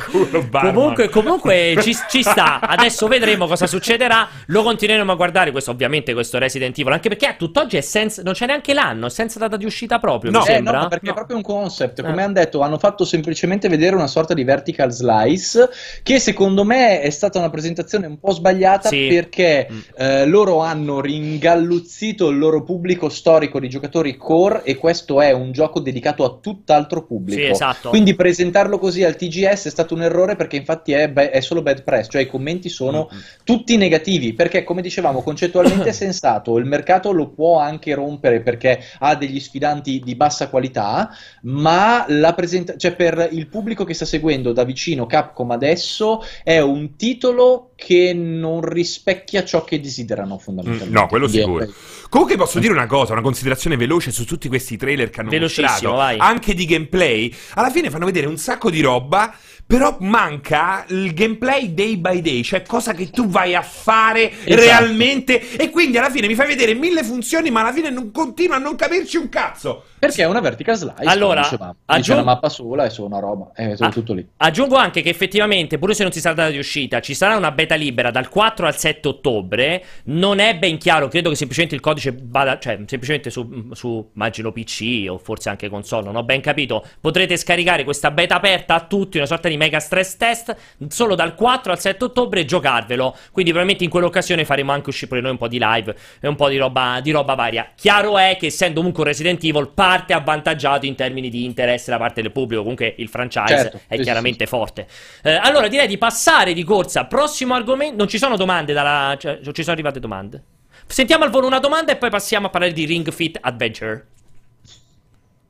Ciao ragazzi, sono Simone da Torino, volevo farvi i complimenti per tutti i contenuti che mettete sul sito e niente, volevo anche chiedervi come pensate che Nintendo gestirà le terze parti nella prossima, fra qualche anno, quando non ce la farà più a gestire graficamente i titoli più pesanti, e pensate che faranno una home console oppure una versione portatile più potente in grado di gestire titoli con richieste hardware più pesanti, più onerose, Cioè ci sarà una nuova console o persevererà con un handles singolo? No, credo che sia una risposta abbastanza semplice in realtà, nel senso che è una console che si muoverà comunque parallelamente al mercato delle superpotenti, come è sempre fatto, e come diretta conseguenza. Tra l'altro vorrei precisare che i nostri utenti hanno tutti una voce molto melliflua e incredibilmente bassa. Sì, però con una grande qualità di parlata, però devo dire. Esatto, sono molto educati, cioè, molto forbiti per parlare. Soprattutto Amos da Luxor, che non è nemmeno italiano. Perché da Luxor? Da Palermo? Perché me lo immagino con la tunica all'occhio di Osiride che lancia Dicevi Ali? Esatto, però dicevo, si muoverà parallelamente credo anche per le terze parti, nel senso che Switch è una console che ha venduto talmente tanto e che parallelamente alle altre continuerà a vendere talmente tanto, perché comunque è facilissima da affiancare a qualunque altra piattaforma e viene utilizzata in larga parte come console portable, tanto che adesso stanno facendo uscire il Lite, che è pensato solo per quello, che i publisher e gli sviluppatori vorranno creare dei giochi di terze parti pensati per la Switch, ma come tutte le console Nintendo, ragazzi, verso la fine generazionale dell'eventuale console Nintendo saranno principalmente accordi diretti con Nintendo dei vari publisher, quindi non ci si dovranno aspettare i grossi multiplatform col graficone, ma uno avrà la Switch principalmente per i prodotti Nintendo. Sono sempre, cioè è una spirale che è sempre stata così per tutte le console Nintendo, dalla prima all'ultima, tranne forse solo per il Super Nintendo che dominava il mercato. Poi quando il successo è enorme ci si provano a ficcare Doom, ci provano a ficcare The Witcher, anzi.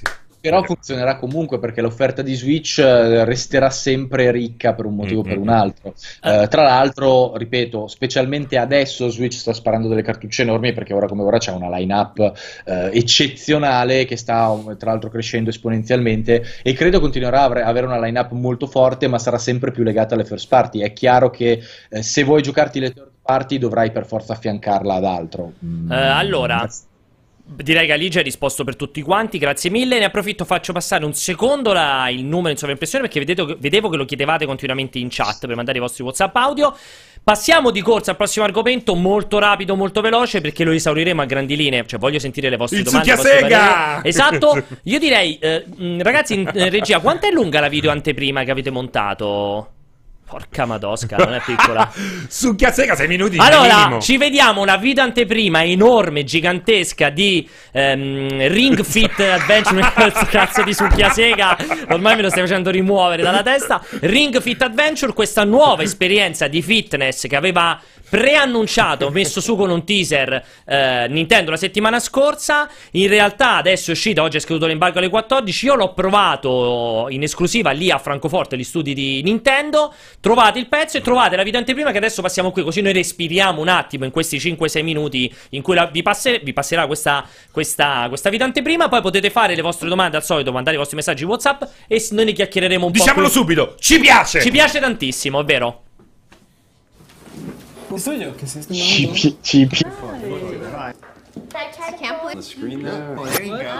Volati fino al quartier generale europeo di Nintendo, abbiamo provato in esclusiva italiana Ring Fit Adventure, la nuova esperienza fitness realizzata da Nintendo, e vi possiamo già assicurare che rimanere in forma non è mai stato così divertente. Ciao a tutti! La scorsa settimana vi abbiamo mostrato questo video. L'elemento cardine di Ring Fit Adventure è il Ringcon, un anello circolare di circa 40 cm di diametro, realizzato in una plastica molto resistente ma flessibile. Alla sua sommità c'è un sensore che, in combinazione con un Joy-Con da inserire al suo interno, registra la pressione, le torsioni applicate alla struttura e ovviamente il posizionamento nello spazio dell'anello. Questo oggetto va tenuto con le due mani grazie a due superfici in tessuto che vanno fissate alle estremità del Ringcon, e rappresenta l'elemento cardine per realizzare gran parte delle posizioni yoga e per tutte le attività che riguardano le braccia e l'addome. L'altro accessorio incluso nella confezione è una fascia per la gamba in grado di alloggiare il secondo Joy-Con di Switch, utilizzata per rilevare l'attività di jogging e ovviamente per completare il riconoscimento nello spazio dei vari esercizi. La combinazione di questi due accessori è esplosiva. Come di consueto, Nintendo è riuscita a trasportare su schermo un'idea di allenamento che non solo riesce a essere estremamente divertente e completa, ma anche in grado di raggiungere gradi molto elevati di intensità fisica. Ma non è tutto, perché gli sviluppatori hanno realizzato un videogioco completo, ricco e molto stratificato. Raccogliendo a piene mani dal calderone delle idee Nintendo e da alcune semplificazioni operate nei giochi di ruolo moderni, Ring Fit Adventure si presenta come un'avventura con una spiccata profondità ruolistica e con un suo specifico arco narrativo che vede il protagonista recuperare in una radura un ring parlante, utilizzato originariamente per tenere in prigione Drago, un dragone bodybuilder la cui aura negativa è capace di devastare il mondo abitato. Dopo aver liberato per sbaglio questa diabolica creatura, il giocatore deve cercare di sconfiggerla, affrontando i 20 diversi mondi della campagna principale, ognuno composto da un numero variabile di stage chiamati percorsi. Ogni mondo ha una sua specifica ambientazione e ci si può spostare sulla mappa affrontando livelli e stage e attività secondarie. Il ring virtuale, in tutto e per tutto identico al Ringcon, sarà la nostra guida all'interno di sessioni di gioco che si svolgono in due fasi specifiche. Si parte con una sorta di endless run, dove la velocità del personaggio è determinata dall'intensità e dal ritmo della corsa sul posto del giocatore. Ogni scenario è colmo di ostacoli e oggetti con cui interagire per raccogliere anelli e ingredienti, stringendo o allargando il rincon, così da sparare delle folate di vento o attivare una sorta di aspirapolvere. Allo stesso tempo occorre anche muoverlo nello spazio per mirare verso questi punti di interazione. Inoltre si deve anche cambiare l'orientamento dell'anello, girandolo verso il basso e strizzandolo per saltare, oppure bisogna compiere delle torsioni laterali per simulare quando si rema su una barca, oppure per cambiare l'orientamento di un veicolo, sempre rigorosamente continuando a saltellare sul posto. A spezzare questa attività aerobica ci pensano i nemici. Durante il percorso, infatti, ci si può imbattere in svariate tipologie di avversari, da affrontare con un sistema a metà tra strategico e gioco di ruolo a turni. Ognuno ha abilità e debolezze e di volta in volta va scelta una tipologia d'attacco da infliggere, oppure essere rapidi a mettersi sulla difensiva. La particolarità è che tutti gli attacchi sono in realtà degli esercizi da svolgere in piedi o distesi sul terreno, i cui danni cambiano in base alla precisione e al ritmo dell'esercizio. Sono di 4 tipi e sfruttano braccia, gambe, addome e posizioni yoga. Ogni tipologia ha un colore differente ed è maggiormente efficace contro i nemici dello stesso colore. Inoltre alcuni esercizi hanno un raggio di attacco più elevato, altri colpiscono ad area e non mancano attività in grado di restituire energia o creare delle difese aggiuntive. Ci sono più di 40 esercizi differenti che si sbloccano aumentando di livello e che si possono inserire in un set da richiamare durante le battaglie. Quando ci si trova in difesa, si deve girare il rincon, posizionarlo sugli addominali e comprimerlo per un tempo sufficiente a resistere agli attacchi. Ogni battaglia garantisce esperienza e a fine stage una schermata di riepilogo permette di vedere tutti gli esercizi effettuati e una serie di informazioni utili come le calorie bruciate o i chilometri percorsi. Non manca neanche la possibilità di tenere traccia dell'intensità dell'attività svolta attraverso la misurazione del battito cardiaco effettuata alla fine di ogni battaglia o stage con il sensore infrarossi del Joy-Con inserito nel Rincon. Quanto vi abbiamo appena descritto è solo una parte di una campagna realizzata in modo molto intelligente grazie a un'importante stratificazione.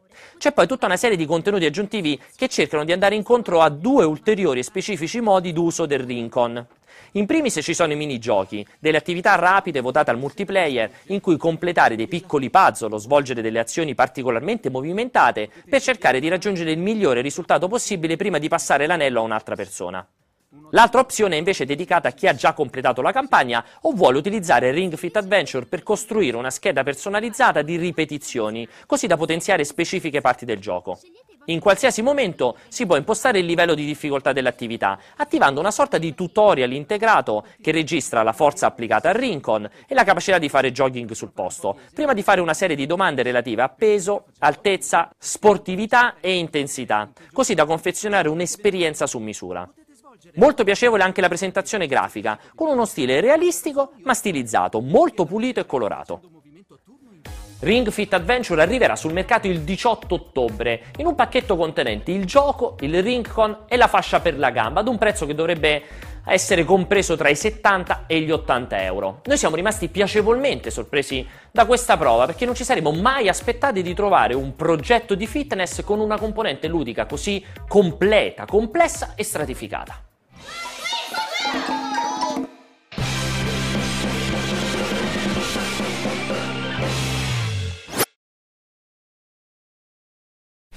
Eccoci. Ah no, sei rientrato su di te. Sono rientrato su di me? sì. Alla fine, insomma, l'abbiamo già detto subito. Ci piace perché c'è dietro un'inventiva sorprendente. Aspetta, io voglio che Aligi racconti il suo passaggio da prima che partisse la videoanteprima, in cui era lì piegato con la testa di che è sta cagata, a la sua opera di cambiamento proprio fino alla fine della videoanteprima.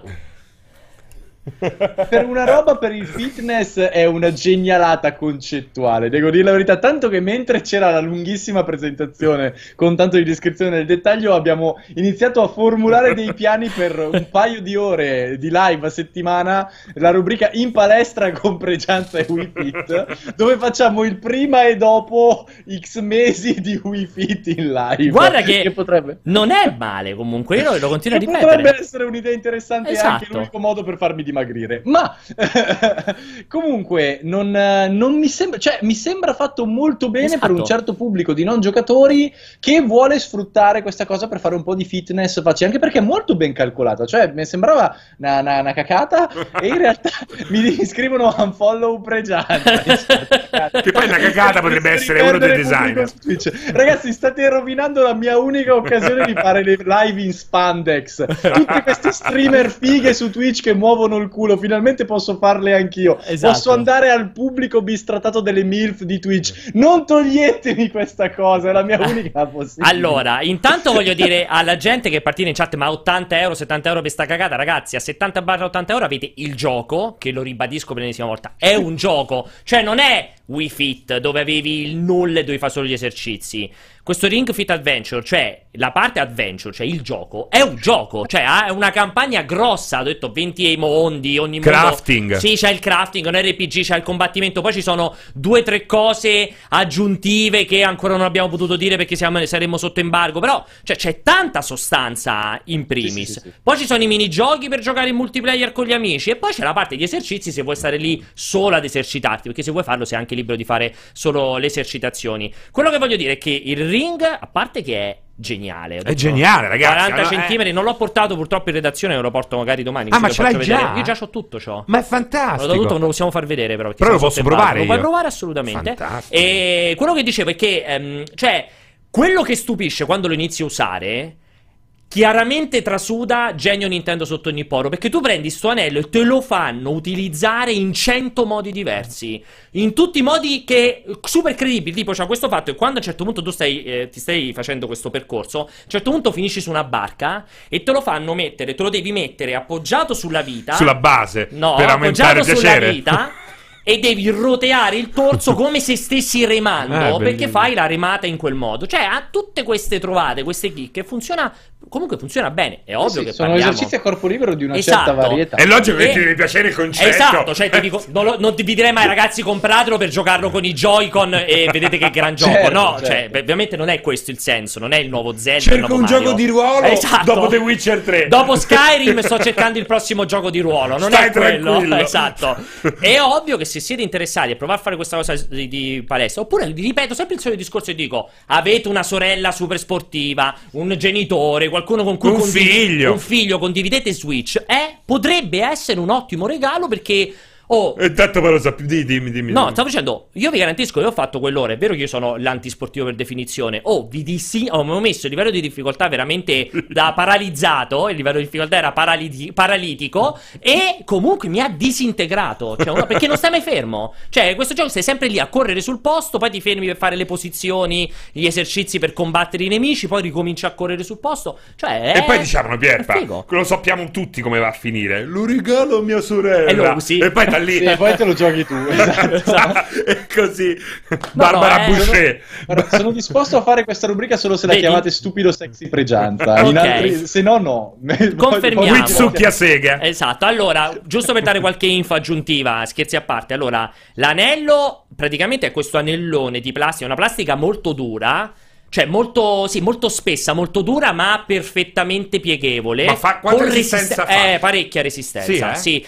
Allora, poi dipende sempre chiaramente da quanto uno sia muscoloso. Per esempio, a stringerlo è molto più facile, allargarlo, cioè non so quanto sei dotato di deltoidi e tutto, allargarlo è faticoso, è tosto allargarlo. Ovviamente Allora, ovviamente è chiaro che non è che fa una resistenza che non lo riesce a chiudere, però insomma lo percepisce assolutamente. Cazzolini. No, perché è bello tutto questo discorso. No, fa abbastanza resistenza. Ma quello che è figo è che tu ci infili sto Joy-Con. Intanto anche l'idea che ti misura il battito cardiaco alla fine di ogni attività, questo con è geniale, con l'infrarosso. Comunque è un bel tocco di classe. Poi col Joy-Con registra sempre come è messo nello spazio, per cui sia il tuo personaggino sia quando lo vedi a schermo è sempre identico a come sei posizionato te. Cioè lui si muove in modo identico a te, perché l'anello, perché poi fa quella stima, come fanno i giochi VR, no? Bravissimo. Fa quella stima di come sei posizionato, ed è una gran figata. E funziona benissimo. E poi trasmette, col fatto che questa plastica dura, trasmette perfettamente la vibrazione, cioè la vibrazione del Joy-Con inserito è utilizzata da Dio, per cui tu lo senti vibrare tutto l'anello anche in posizioni diverse, più da un lato e dall'altro, in funzione di come lo utilizzi.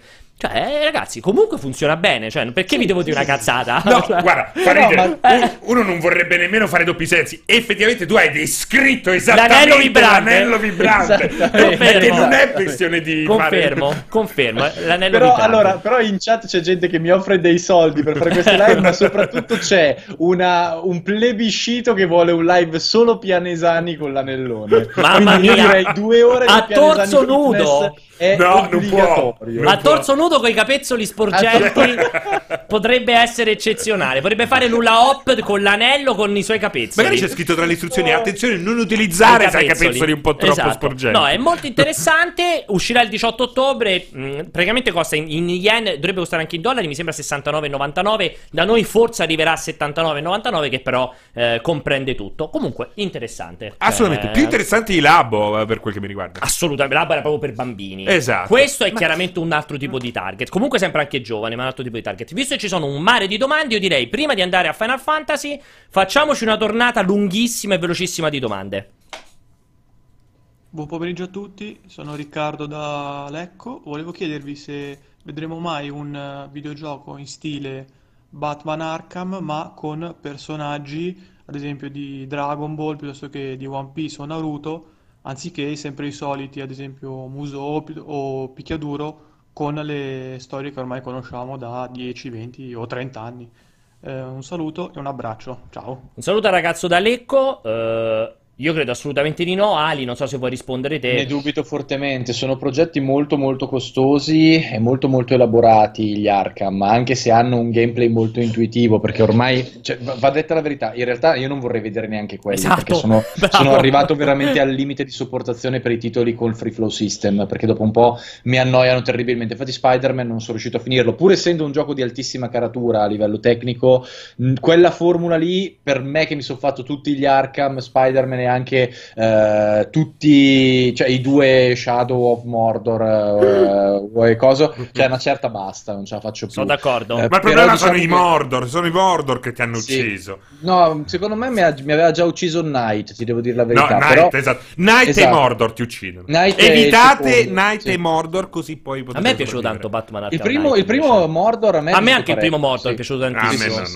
Però di base se anche la domanda venisse riconvertita in speri che i manga games vengano strutturati in modo da essere dei titoli molto più elaborati e diversi da un Musou, la risposta è purtroppo no, perché i manga game in Giappone sono fondamentalmente shovelware, sono titoli fatti con pochi soldi da team limitati che utilizzano tecnologie riciclate, perché devono tirar fuori quei giochi nel giro di un anno, basandoli su brand di grande successo dove la qualità non importa particolarmente, perché devono essere limitati i costi e le vendite sono basate tutte su shovelware. Esattamente. Però ti posso dire, Ali, però veloci, ragazzi, veloce. 6 domande. Io ho giocato un Naruto su 360 che era fighissimo. Vabbè, sì, Naruto Broken Bond e quell'altro era bello, ma quello non vuol dire che tra i shovelware non esca mai un gioco del dio prodotto, per dire, no, distribuito da Ubisoft, era prodotto da Ubisoft, quello era bello, bellissimo, spettacolarità. Azura Sprat non avesse avuto quella politica allucinante di DLC, sarebbe stata una roba spettacolare da vedere. Dragon Ball Fighters è un capolavoro di picchiaduro,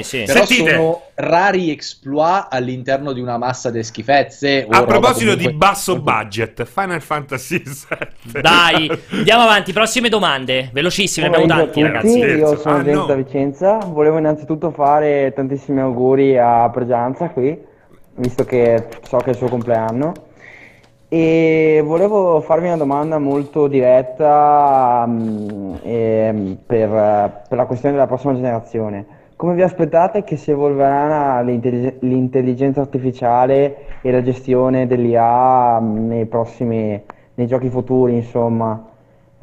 Ci vedete degli esperimenti interessanti? Perché vedevo che a livello di IA l'unica che è riuscita a evolvere è stata Nintendo con Breath of the Wild per certi versi. Quindi cosa vi aspettate in questo senso dalle prossime console?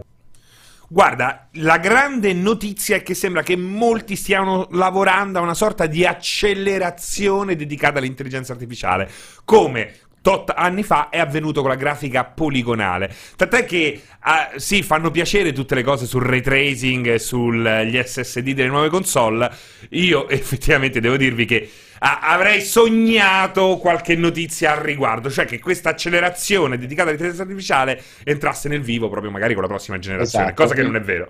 Il problema dell'intelligenza artificiale però è sempre lo stesso, che è sempre un terno all'otto, perché è sempre la cosa che viene tagliata, ragazzi, perché c'è sempre questo, questa problematica di design di base, dove non vi allungate troppo, ragazzi, abbiamo 6 domande e dobbiamo parlare di Final Fantasy, Vai. Benissimo. Vai, corcia, finisci. Dicevo, c'è sempre questa cosa comunque problematica del fatto che un'intelligenza artificiale estremamente evoluta va spesso a intaccare la difficoltà del gioco per ovvie ragioni, perché aumenta la complessità, e visto che tutti puntano all'accessibilità per vendere, la maggior parte degli sviluppatori cerca di semplificarla, con rare evoluzioni legate a cose non necessariamente basate sul competitivo o sul gioco in sé. È quindi molto probabile che l'intelligenza artificiale possa venire migliorata con la nuova generazione di console. Bisogna vedere se a livello di design gli sviluppatori abbracceranno questa cosa. Esattamente, perché poi a volte dici guarda quanto è deficiente quello, ma non lo sai che se fosse davvero intelligente ti farebbe un culo come il non sarebbe divertente. Esatto. Vai ancora, prossima domanda. Ciao, sono Paolo da Brescia. Innanzitutto volevo farvi complimenti per il sito e per questa rubrica, per il cortocircuito, e poi volevo chiedervi se pensate che faranno vedere qualcosa del nuovo Guilty Gears al TGS, e nel caso cosa vi aspettate di vedere o quali sono le vostre speranze per il gioco. Ciao, grazie. Non credo assolutamente. Già confermato. Ah, perfetto, vai. Scusa. Ah no, è vero, hai ragione, abbiamo anche l'appuntamento. Bravo. Già confermato che c'è l'appuntamento con il gameplay di Guilty Gear. Conferma. Che sembra fighissimo, tra l'altro, quello là nuovo, sembra galattico. Quello lì con la super grafica, la super animazione, bellissimo. Sì, veramente è una roba. Non ho visto nulla, ma andrò a vedere. È incredibile, devi guardare quel trailer 2D? Che hanno fatto uscire. Sì, però è tutto fatto tipo disegnato a mano, è bellissimo, è veramente bellissimo. È quello, no, Ali, quello che avevano fatto uscire, è eccezionale, anche perché pare che abbia c'ha sempre quelle animazioni fatte artigianalmente, che sembrano anime, bellissimo. Pare che abbia delle fasi in 60, cioè delle fasi di animazione in 60 fps, perché normalmente le animazioni sono scattose nei picchiaduro per rispettare le tempistiche, che lo rendono molto più fluido del normale. Ed è una sperimentazione che stanno facendo, una cosa veramente strana ma è fantastica da vedere, infatti sono curioso di vedere il gameplay. Intanto grazie appunto a Paolo che ci faceva i complimenti pure lui. Andiamo oltre, vai. Ciao a tutti, sono Davide. Complimenti intanto velocissimi per la vostra simpatia e competenza che dimostrate sempre.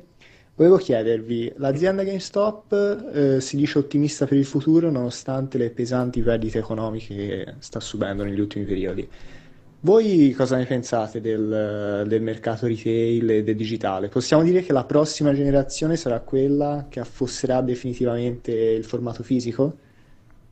Assolutamente sì, è normale che GameStop dica di essere ottimista, perché nessuna azienda potrebbe mai fare la conferenza fiscale dicendo ragazzi mi spiace, scappate perché stiamo per morire, non esisterebbe mai nessuno, cioè tanto di cappello se si permettesse di fare una roba del genere. Chiaramente non è la prossima generazione che affosserà il digitale, ma il mercato stesso lo sta dimostrando. Ormai sono tanti i giochi dove le vendite digitali hanno strasuperato quelle fisiche. Mi sembra per esempio The Division 2 su PC, o mi sembra anche forse su console erano più le vendite digitali di quelle fisiche. Sì. Ormai il trend è quello, ormai è inarrestabile. Però stanno veramente nei guai loro. Hanno chiuso 200 negozi e pare che abbiamo perso ieri il 15%, perché hanno confermato che la cosa su cui puntavano, cioè la nuova generazione su console, non basterà assolutamente.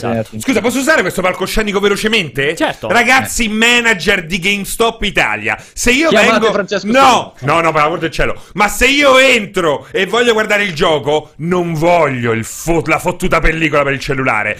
Rompi i coglioni, non mi avvicino nemmeno più, perché nel cazzo andando in TV nemmeno a volte l'ultima volta che mi è successo nemmeno sono entrato, mi sono avvicinato. Allora che cellulare c'hai? Fatti i cazzi tuoi! Vai, prossima domanda. Vai. Ciao per Piaolo. Ciao a tutti, sono Riccardo da Napoli. Salutiamo Riccardo da Napoli. Vorrei sapere se prima i ragazzi erano dalla Toscana un nuovo collector per Death Stranding. Mannaggia a me che se l'hanno mangiato tutti quanti. Lo voglio risentire. Non ho capito cosa risentiamolo. Detto? Ciao per Piaolo. Ciao a tutti, sono Piaolo. Riccardo da Napoli. Vorrei sapere se aggiungeranno un nuovo collector per Death Stranding. Mannaggia a me che se le hanno mangiate tutte quante. Se le hanno mangiate tutte quante? Che tiro? È fantastico, è fantastico. Poi adoro quando chiamano mentre si masturbano. Che brutta immagine. No, non credo che ne facciano altre. Ma perché lo sappiamo quello che succede a casa, no? Lo sappiamo. Perché si stava masturbando? Ma sentito, su Death Stranding, su Death Stranding voglio un'altra collector. Allora, non credo neanche io che facciano altre collectors, ma magari le trovi. Di solito quello che succede è che poi quando escono magari in qualche negozietto ne avanza sempre qualcuno, perché magari il preordine non è stato poi effettuato, non sono andati a pagare e così via. Era molto bello. Comunque andiamo alla prossima. Ciao ragazzi, Andrea da Genova, complimenti che voci incredibili per il vostro lavoro, la vostra cultura. Io ragazzi avete delle voci, dato che siamo in periodo TGS e si parla di Giappone, volevo sapere se sapete nulla riguardo di un post di CyberConnect 2 riguardo un possibile sequel or remake di Asura's Wrath. Magari. Grazie, buon lavoro. Questo è per te Ali, diceva se c'era stato un post in cui CyberConnect parlava forse di un possibile remastered o remake di Asura's Wrath, ma credo che purtroppo quel progetto sia stato... No, io mi ricordo che una volta loro dissero che se fosse andato bene avrebbero fatto dei sequel, ma credo che purtroppo non sia andato bene. Andato di vendita, esatto. Quindi... Però non ti so veramente dire purtroppo perché non so niente a riguardo, davvero da questo punto di vista sono nel vuoto. Certo che a mio parere... Asura senza la porcata dei DLC in forma completa sarebbe una bella remaster da avere. Bravo, per quanto riguarda non è neanche un gioco, sarebbe cioè un anime fighissimo. Bravo, sì, prezzato il giusto perché oggi siamo più aperti a queste esperienze. Sì, lo piace 25-30 euro. Bellissimo. Digital remaster tutto completo. Sì. Ma pure su tablet, iOS e Android. Esatto, esattamente. Prossima dovrebbe essere l'ultima. Ciao, sono Luca, saluto la redazione multiplayer. Volevo chiedervi se secondo voi diciamo, l'evento per rivelare PlayStation 5 sarà fatto verso febbraio come fu per PS4. Ciao, grazie. Sembra come PD perché c'ho da fare. Esatto, mi sto sbrigando, mi devo prenotare qualcosa. Allora, io l'ho detto già 150 volte in 100.000 live. Io rimango molto convinto che Sony farà questo movimento di marketing. Adesso farà l'evento di The Last of Us 2. Che continuo a essere convinto che uscirà a febbraio. Per me tutte quelle indiscrezioni sull'uscita di febbraio le trovo credibili e non mi sembra un'uscita assurda, la trovo anzi molto credibile come uscita quella di febbraio. Credo che fino da almeno un mese dopo l'uscita di The Last of Us 2 non sentiremo parlare di PlayStation 5, quindi lei si farà alla fine di quest'anno, tutto l'inizio del prossimo anno parlando di The Last of Us 2, poi probabilmente a fine marzo, metà marzo, fine marzo inizierà a parlare di PlayStation 5 per poi svelarla in occasione delle 3 o insomma a cavallo se farà un evento dedicato. A marzo approfitterà per fare lo stesso stile di reveal che fece in occasione di PS4, quindi inizierà parlando dell'ecosistema, magari il DualShock 5, dopodiché la console vera e propria la vedremo più vicini alle 3, secondo me, perché io non credo che possa rischiare di parlare di PlayStation 5 mentre sta presentando un gioco che comunque rimarrà fortemente legato a PS4, qual è The Last of Us 2, che ovviamente sarà poi potenziato per PlayStation 5, però per me loro lo spingeranno come proprio il canto del cigno di PS4, il resto di questa idea qui. Ci sono altre domande? Abbiamo finito? Finite, fantastico, questo è il numero come al solito. Quanto abbiamo per parlare di Final Fantasy? Dai, una ventina di minuti, possiamo andare avanti anche fino alle 5:10, comunque abbiamo iniziato più tardi. Quindi io ti lascerei la palla, in proposito avremo un servizio, anzi facciamo così, facciamo passare velocissimo il servizio nostro in cui raccontiamo quello che si vedeva nell'ultimo trailer, che è quello uscito ieri, non il trailerone di 15 minuti di gameplay che è uscito oggi. Sentiamo al volo questa sorta di analisi del trailer con il servizio basato sul testo di Christian che ha scritto un pezzo, ovviamente fatto come sempre con tutti i servizi da Raffaele, e poi torniamo qui a lasciare ruota libera Francesco, anzi Aligi lo lasciamo ruota libera. Quando mancano poco più di 6 mesi all'uscita di Final Fantasy VII Remake è arrivato un nuovo spettacolare trailer dedicato agli agenti della Shinra. Ecco la nostra analisi.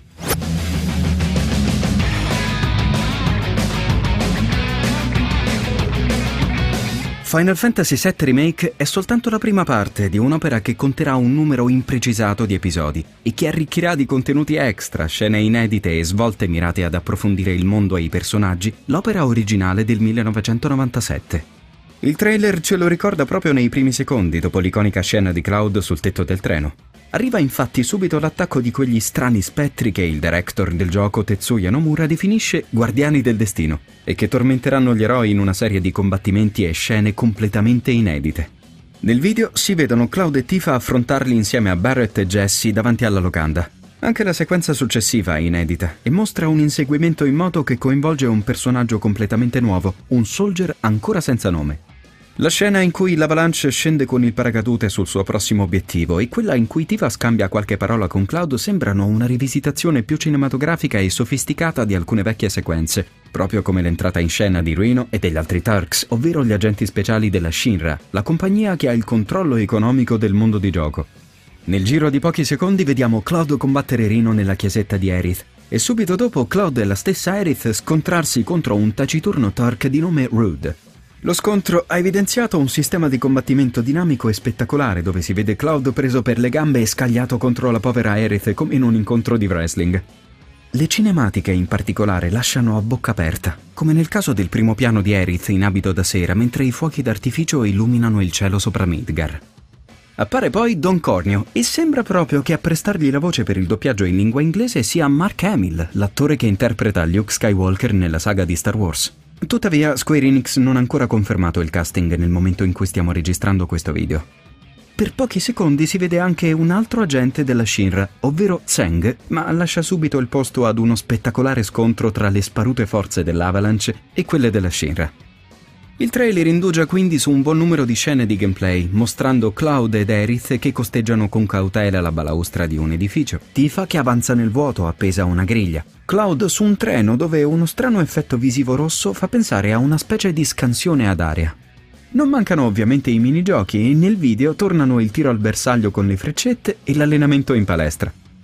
La scena in cui Tifa si arrampica e una brevissima sequenza successiva in cui Barrett sfonda un ostacolo a colpi di mitragliatore lasciano intendere che in alcuni momenti si potranno controllare direttamente altri personaggi oltre a Cloud. Il sistema di combattimento ibrido continua a sembrare ben strutturato e non privo di elementi di fantasia come nella scena dove Cloud si trasforma in ranocchio a causa di un incantesimo che modifica anche i suoi attacchi. Nelle ultime battute del trailer, montate insieme a un'incalzante traccia musicale remixata, la scena col gigantesco ologramma del presidente Shinra e un'altra in cui Cloud duella ancora una volta con Reno, si intrecciano con altri combattimenti in cui appaiono le evocazioni di Ifrit e Shiva. I pochi fotogrammi mostrati fanno sospettare che le Summon rimarranno in campo a combattere autonomamente insieme al resto della squadra per tutta la durata dell'invocazione, salvo poi lanciare il loro attacco finale, Hellfire nel caso di Ifrit e Diamond Dust in quello di Shiva, prima di scomparire. Se così fosse, il sistema di combattimento guadagnerebbe ulteriore dinamismo, senza che la lunghezza delle cinematiche di invocazione rallenti troppo il ritmo della battaglia. Nell'ultimissima scena del trailer, infine, vediamo Cloud, Tifa e Barrett posare lo sguardo su un mucchio di macerie, mentre il sole che sorge all'orizzonte e un inquietante silenzio vengono interrotti soltanto dal soffio del vento e dal rumore dei passi del protagonista. Final Fantasy VII Remake si conferma insomma un progetto estremamente ambizioso. Abbiamo ancora tanti dubbi sugli innesti narrativi, sulla longevità e sulla formula episodica, ma questo trailer ha aumentato a dismisura la nostra voglia di giocarci. Fateci sapere nei commenti qua sotto se anche per voi è così o se continuate ad essere molto scettici sul lavoro di Square Enix.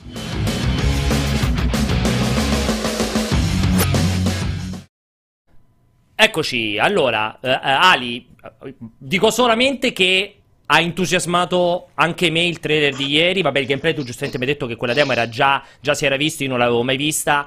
Sì, io l'avevo vista presentata la Kitase, la demo proprio bello. Allora, tanto non c'è bisogno che riracconti ovviamente cosa hai fatto a Final Fantasy VII Remake, cosa si è visto, tanto io voglio che mi dici, cioè, tirami fuori dal cuore cosa ti è piaciuto di questo cazzo, di questo ennesimo trailer. Il trailer è tecnicamente eccezionale, è bellissimo e tocca tra l'altro molti punti giusti per la nostalgia dei giocatori, nel senso che c'è il frog con la spadina dietro la schiena che è bellissimo, ci sono gli esercizi in palestra dei minigiochi prima dell'Honey Bee Inn, ci sono un sacco di cose molto molto belle e il titolo tra l'altro riesce a trasmetterle veramente alla grande, tutta la fase della fuga di Aeris, tutta roba che ben nota agli appassionati di Final Fantasy VII, che qui è trasposta magnificamente. Poi compaiono i Turks, il presidente Shinra, tutti personaggi molto importanti nella storia, ed è veramente incredibile proprio a livello tecnico e da vedere, però ovviamente all'analisi dettagliata ci sono anche grossi dubbi, perché comunque i dubbi rimangono. Ricordati che la fanbase di Final Fantasy VII, di cui peraltro faccio parte io, è una fanbase molto hardcore,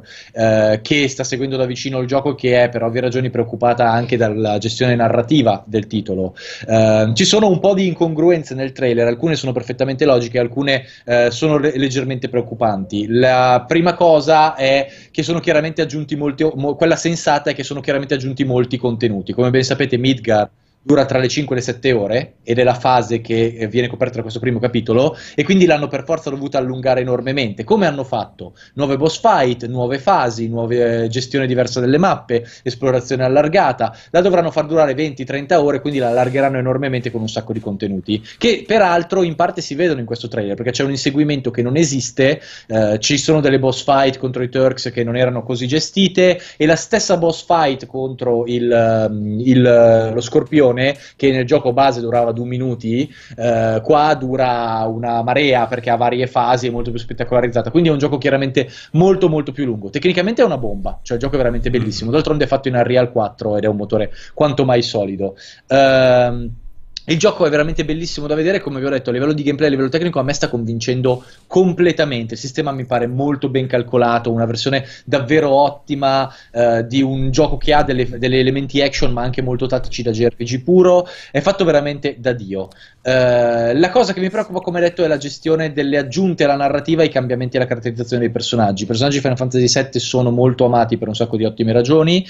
Sono preoccupato per come verrà gestita Aerith, che potrebbe essere la Aerith originale oppure tipo la Madonna addolorata che a me disturberebbe tantissimo, perché se la fanno come in Crisis Core mi incazzo come una iena, se la fanno come in Final Fantasy VII sono felice. Il trailer non mi ha convinto né dell'una né dell'altra cosa, però ho molta paura. E l'altra cosa un po' strana è che a un certo punto gli esercizi li fa Tifa, che in quella fase lì non c'è perché sta da Don Corleo.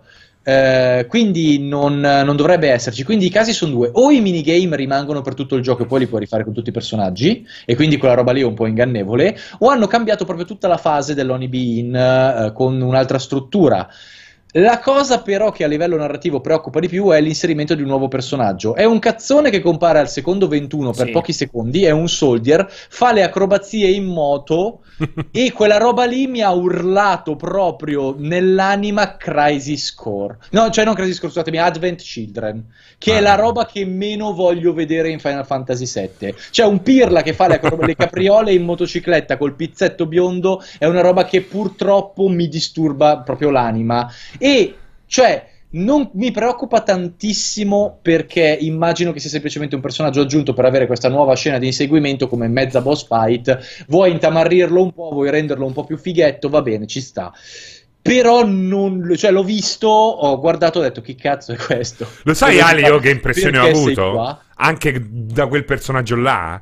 A me questa roba qui mi sembra sempre più un Yakuza, dove al posto di Kamurocho ci sta Midgard. No, è una roba molto... E invece molto potrebbe anche essere così, sei libero di cazzeggiare per Midgard, no, vai in missioni... Secondo me i minigame ce li hanno messi, ma non credo proprio che abbia quella preponderanza lì. C'è il rischio... Hai paura! Hai paura di pensarlo, ma potrebbe essere così.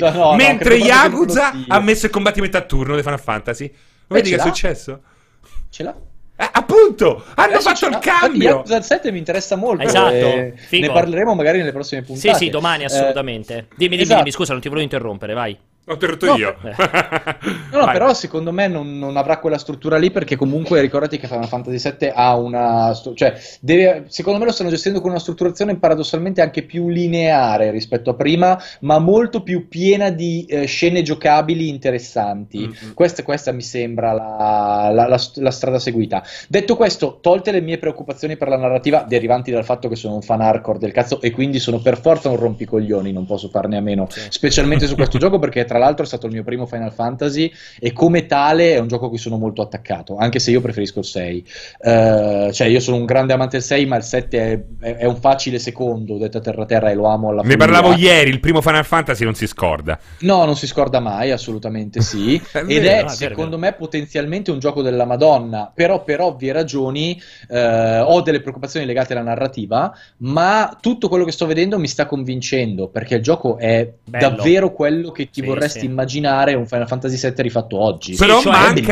manca l'ossatura. Allora, è esattamente si capisce che è un'opera, cioè un prodotto fatto da gente competente, nel senso gente che conosce quello che su cui sta mettendo le mani. È il team originale, competente, cioè Nojima, Kitase, Nomura. Esatto, quei tre lì. Stanno lì e dicono allora questo lo modifichiamo perché oggi è giusto così, questo lo lasciamo perché questo ha ancora valore oggi, cioè è quello che ti trasmette, cioè una roba fatta da gente che sa dove andare a mettere le mani, cosa non va toccato e cosa va modificato. Che come concept è molto simile a come hanno fatto Resident Evil Remake. Esatto, bravissimo, ma hai fregato proprio questo stavo tipo io, cioè quale Remake? Il Remake 2 che ha lo stesso concetto, cioè allora, ovviamente Final Fantasy VII è chiaramente molto più remake di Resident Evil 2 Remake, naturalmente. Però il concetto esatto è lo stesso, cioè qua ritocchiamo, qua lasciamo e a tutto ci uniamo un comparto tecnico di grandissimo livello, perché come Resident Evil 2 Remake anche questo è bello. La mia paura purtroppo lo sapete è la scrittura di Nomura, che io ripeto c'è un sacco di gente che pensa che io odi Nomura, non è così, ritengo che sia comunque stato un genio per molte cose, non la scrittura. Per me lui è uno dei peggiori scrittori in assoluto. Non asciuga. No, ma non è solo quello, è proprio la sua gestione di tutto ciò che sono gli elementi maturi o assurdi dei giochi. Cioè ha una sorta di idiosincrasia per il sesso molto preoccupante. Qualunque cosa abbia uno sfondo maturo viene eliminata dalla sua penna. E questa cosa qua mi disturba profondamente in un gioco come Final Fantasy VII, che per carità aveva un sacco di elementi di cazzonate, però aveva degli elementi della trama molto maturi e molto curati. Non credo che verrà sputtanata perché la base è troppo forte e non credo che... Cioè io credo che comunque anche lui abbia un grande rispetto per l'opera originale, anche perché è stata fondamentalmente l'opera che per certi versi lo ha lanciato più di ogni altra Square e lo ha reso... Però perché è cambiato così tanto nel corso del tempo lui come stile? Come stile, ma in realtà lui non è che sia cambiato così tanto nel corso del tempo se lo hai seguito da vicino. Però Final Fantasy VII, se tu io l'ho rigiocato di recente. No, lui ha avuto delle collaborazioni con cui si è trovato molto bene, che lo hanno supportato molto molto bene, e delle altre collaborazioni dove tutto è andato in modo disastroso a livello proprio di organizzazione generale, che lo hanno un po' tarpato, e poi lui ha delle problematiche dove se non gli metti a supporto delle persone che riescono a limitarlo in certe sue mancanze, perché come ho detto lui non è un cattivo, cioè lui non è che non abbia una genialità, lui è molto intelligente, però se non lo limiti in certe cose fa dei disastri, quindi a mio parere il fatto che gli abbia messo di fianco Kitase e un altro director è molto positivo, perché potrebbero limitare le sue problematiche e valorizzare le sue genialità, quindi non voglio essere negativo sul fatto che ci sia dietro lui. Il problema è che, come ben sapete, cioè lui ha lavorato molto su alcuni degli spin-off di Final Fantasy che io odio alla follia, e ci vedo un po' di Advent Children qui dentro, e questa cosa qua è l'unica cosa che mi disturba. Detto questo, il gioco sembra bellissimo, e infatti io sono molto convinto che sarà una parte della Madonna del gioco. Poi ovviamente bisognerà vedere come gestiranno i capitoli. Speriamo che sarà grande anche quando aprono la bocca, giusto quello. No, esatto, come dicevi te in chiusura, la preoccupazione più grande di tutti è magari uscirà pure fuori un capolavoro quando è 20 marzo, 10 marzo. Sì. Però è Midgard. Però esatto, chissà quanto cazzo ci vorrà per avere l'episodio 2, l'episodio 3, cioè speriamo che non si imbarchino in una roba agli episodi aggiuntivi di Half-Life 2, perché sarebbe problematico. Allora, io direi che ne approfittiamo. C'erano altre domande, forse le ultime erano arrivate?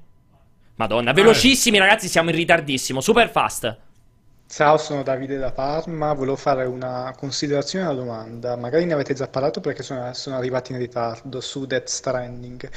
A me sembra che polarizza Death Stranding, quanto ne puoi questo parlare? Gameplay che è stato mostrato stamattina e poi verrà mostrato anche sabato sia stata una mossa per evitare l'effetto No Man's Sky che c'è stato al lancio ad agosto del 2016, considerando che Sony si è dovuto sobbarcare tutto l'astio, tutto l'odio, tutte le problematiche riguardo un gioco che non era stato, tra virgolette, ben spiegato, comunque mal recepito dal pubblico. Mi sembra che in questa situazione si sia palesata una situazione simile, cioè un alto dirigente di Sony abbia detto ok, evitiamo di fare la stessa cazzata. Allora vabbè, tanto non c'è la domanda, immagino. Non c'è la domanda, tagliamo perché questa cosa è una cosa importante a cui ci tengo, velocissimo, esatto. Nel senso che ci stanno certi giochi che hanno un fascino innato. Non Man's Sky ce lo aveva e ce l'ha anche Death Stranding. Hanno mostrato questa roba qua, ma se tu vai a leggere questa chat, vedo ancora gente che dice ma del gameplay ancora non si è visto niente. Il problema è che vi possono mostrare tutto il gioco, ma i vostri sogni saranno sempre irraggiungibili dal developer. Esatto, aggiungo pure che per me non c'entra assolutamente un cazzo le due cose. Cioè non è che siccome ha avuto quei problemi con No Man's Sky, allora Sony si sveglia e ha detto attenzione, facciamo vedere di più Death Stranding. Parliamo di due giochi con due curriculum, con totalmente due background diversi, completamente opposti. Cioè Hello Games, per quanto sono stati bravi, cioè No Man's Sky era... E poi arrivavano da Joe Danger. Esatto, era il progetto di Sean Murray, cioè il progettino suo indie trasformato in una produzione più grande.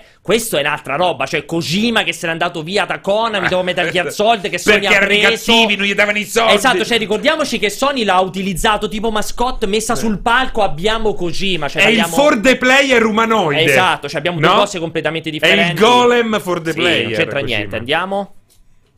Ciao a tutti, intanto volevo fare gli auguroni al buon Aligi e poi volevo farvi una domanda. Ma secondo voi questo nuovo Final Fantasy VII Remake, da quello che ho visto, potrebbe veramente rappresentare un'evoluzione sia del gameplay sia anche del modo in cui si stanno, dirigendo gli RPG action, e un'evoluzione quindi anche del gioco a turni, che insomma ovviamente è un po' stagnante da un po' di anni a questa parte, ecco.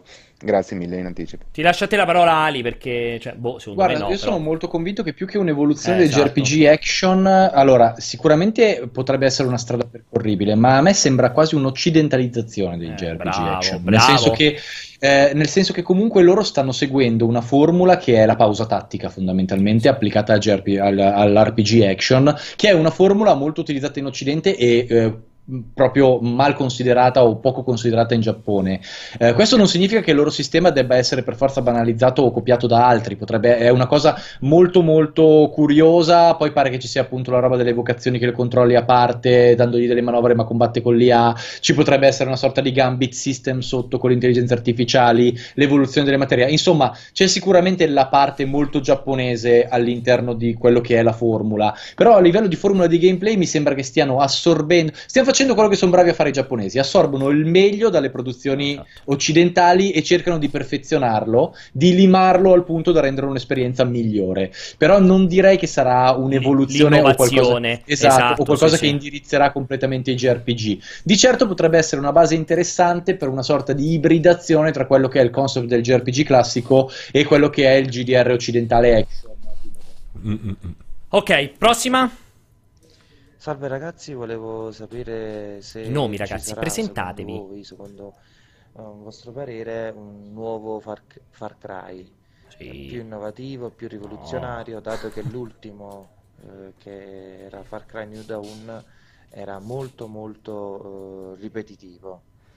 Sì, ci sarà assolutamente un nuovo Far Cry perché il franchise vende tantissimissimo.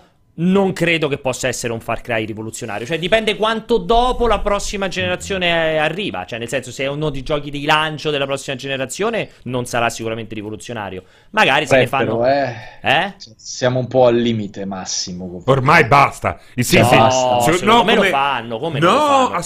a livello di gioco, cioè come siamo arrivati al punto che secondo me un altro ne possono fare, un altro di mezzo, in cross gen, infatti dico se arriva in cross gen ne possono fare un altro ancora uguale.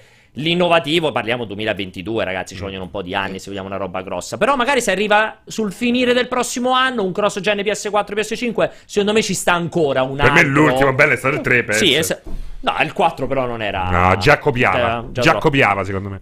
Vai, l'ultima forse? Sì. Ciao, sono Mirko, volevo chiedervi una cosa, ma vedendo l'andazzo di quanto tempo ci è voluto per far uscire il remake di Final Fantasy VII, siamo solo alla parte di Midgar, per avere il gioco completo con tutta la storia, sì, su che console dobbiamo aspettare? PS6? Su Stadia, mi sa, è l'unica che rimarrà. Tanto andrò sicuramente di computer. Confermiamo che... Guarda, ciao a tutti...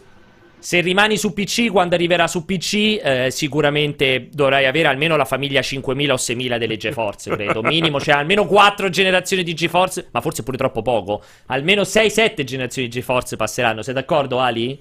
No, guarda, io sono felice di una cosa molto importante. Una delle mie più grosse paure di Final Fantasy VII Remake è un eventuale cambiamento del finale. Sì. Che non spoilerò, ma se mi cambiano il finale io... sfaso completamente.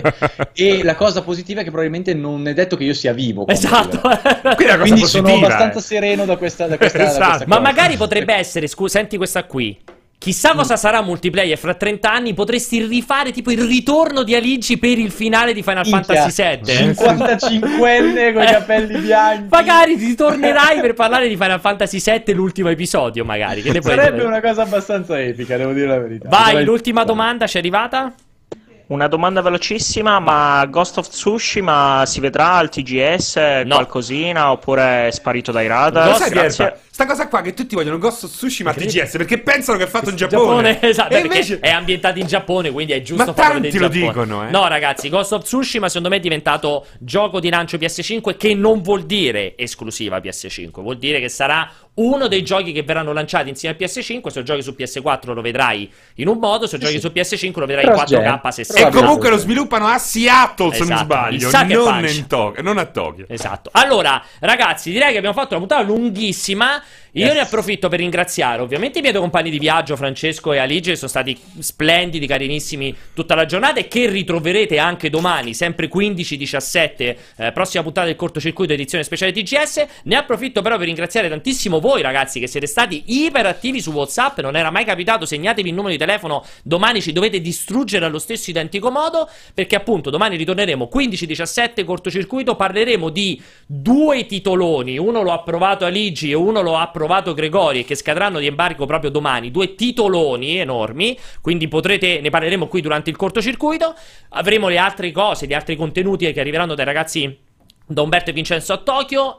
Finita questa live, Christian lasceremo, seguite ovviamente il canale, mettete il solito cuoricino, appena finisce questa live rimanete qui da noi, perché Christian continuerà a giocare Borderlands 3, quindi vi farà compagnia tutto questo pomeriggio a continuare a giocare Borderlands. Ma soprattutto seguite multiplayer.it/live, perché il nostro calendario è ricchissimo. Domani avremo per esempio la live su Yakuza, io e Francesco, se ricordo bene, ti direi di sì, secondo me dovremmo avere la live io e te su Yakuza nuovo, insomma c'è tantissima roba, quindi seguite il nostro calendario. Grazie dai ragazzi in regia, Alessandro e Jacopo, a Raffaele per i servizi, e grazie ovviamente a voi tutti in chat, moderatori e tutti quanti. Buon giovedì sera, ciao ciao.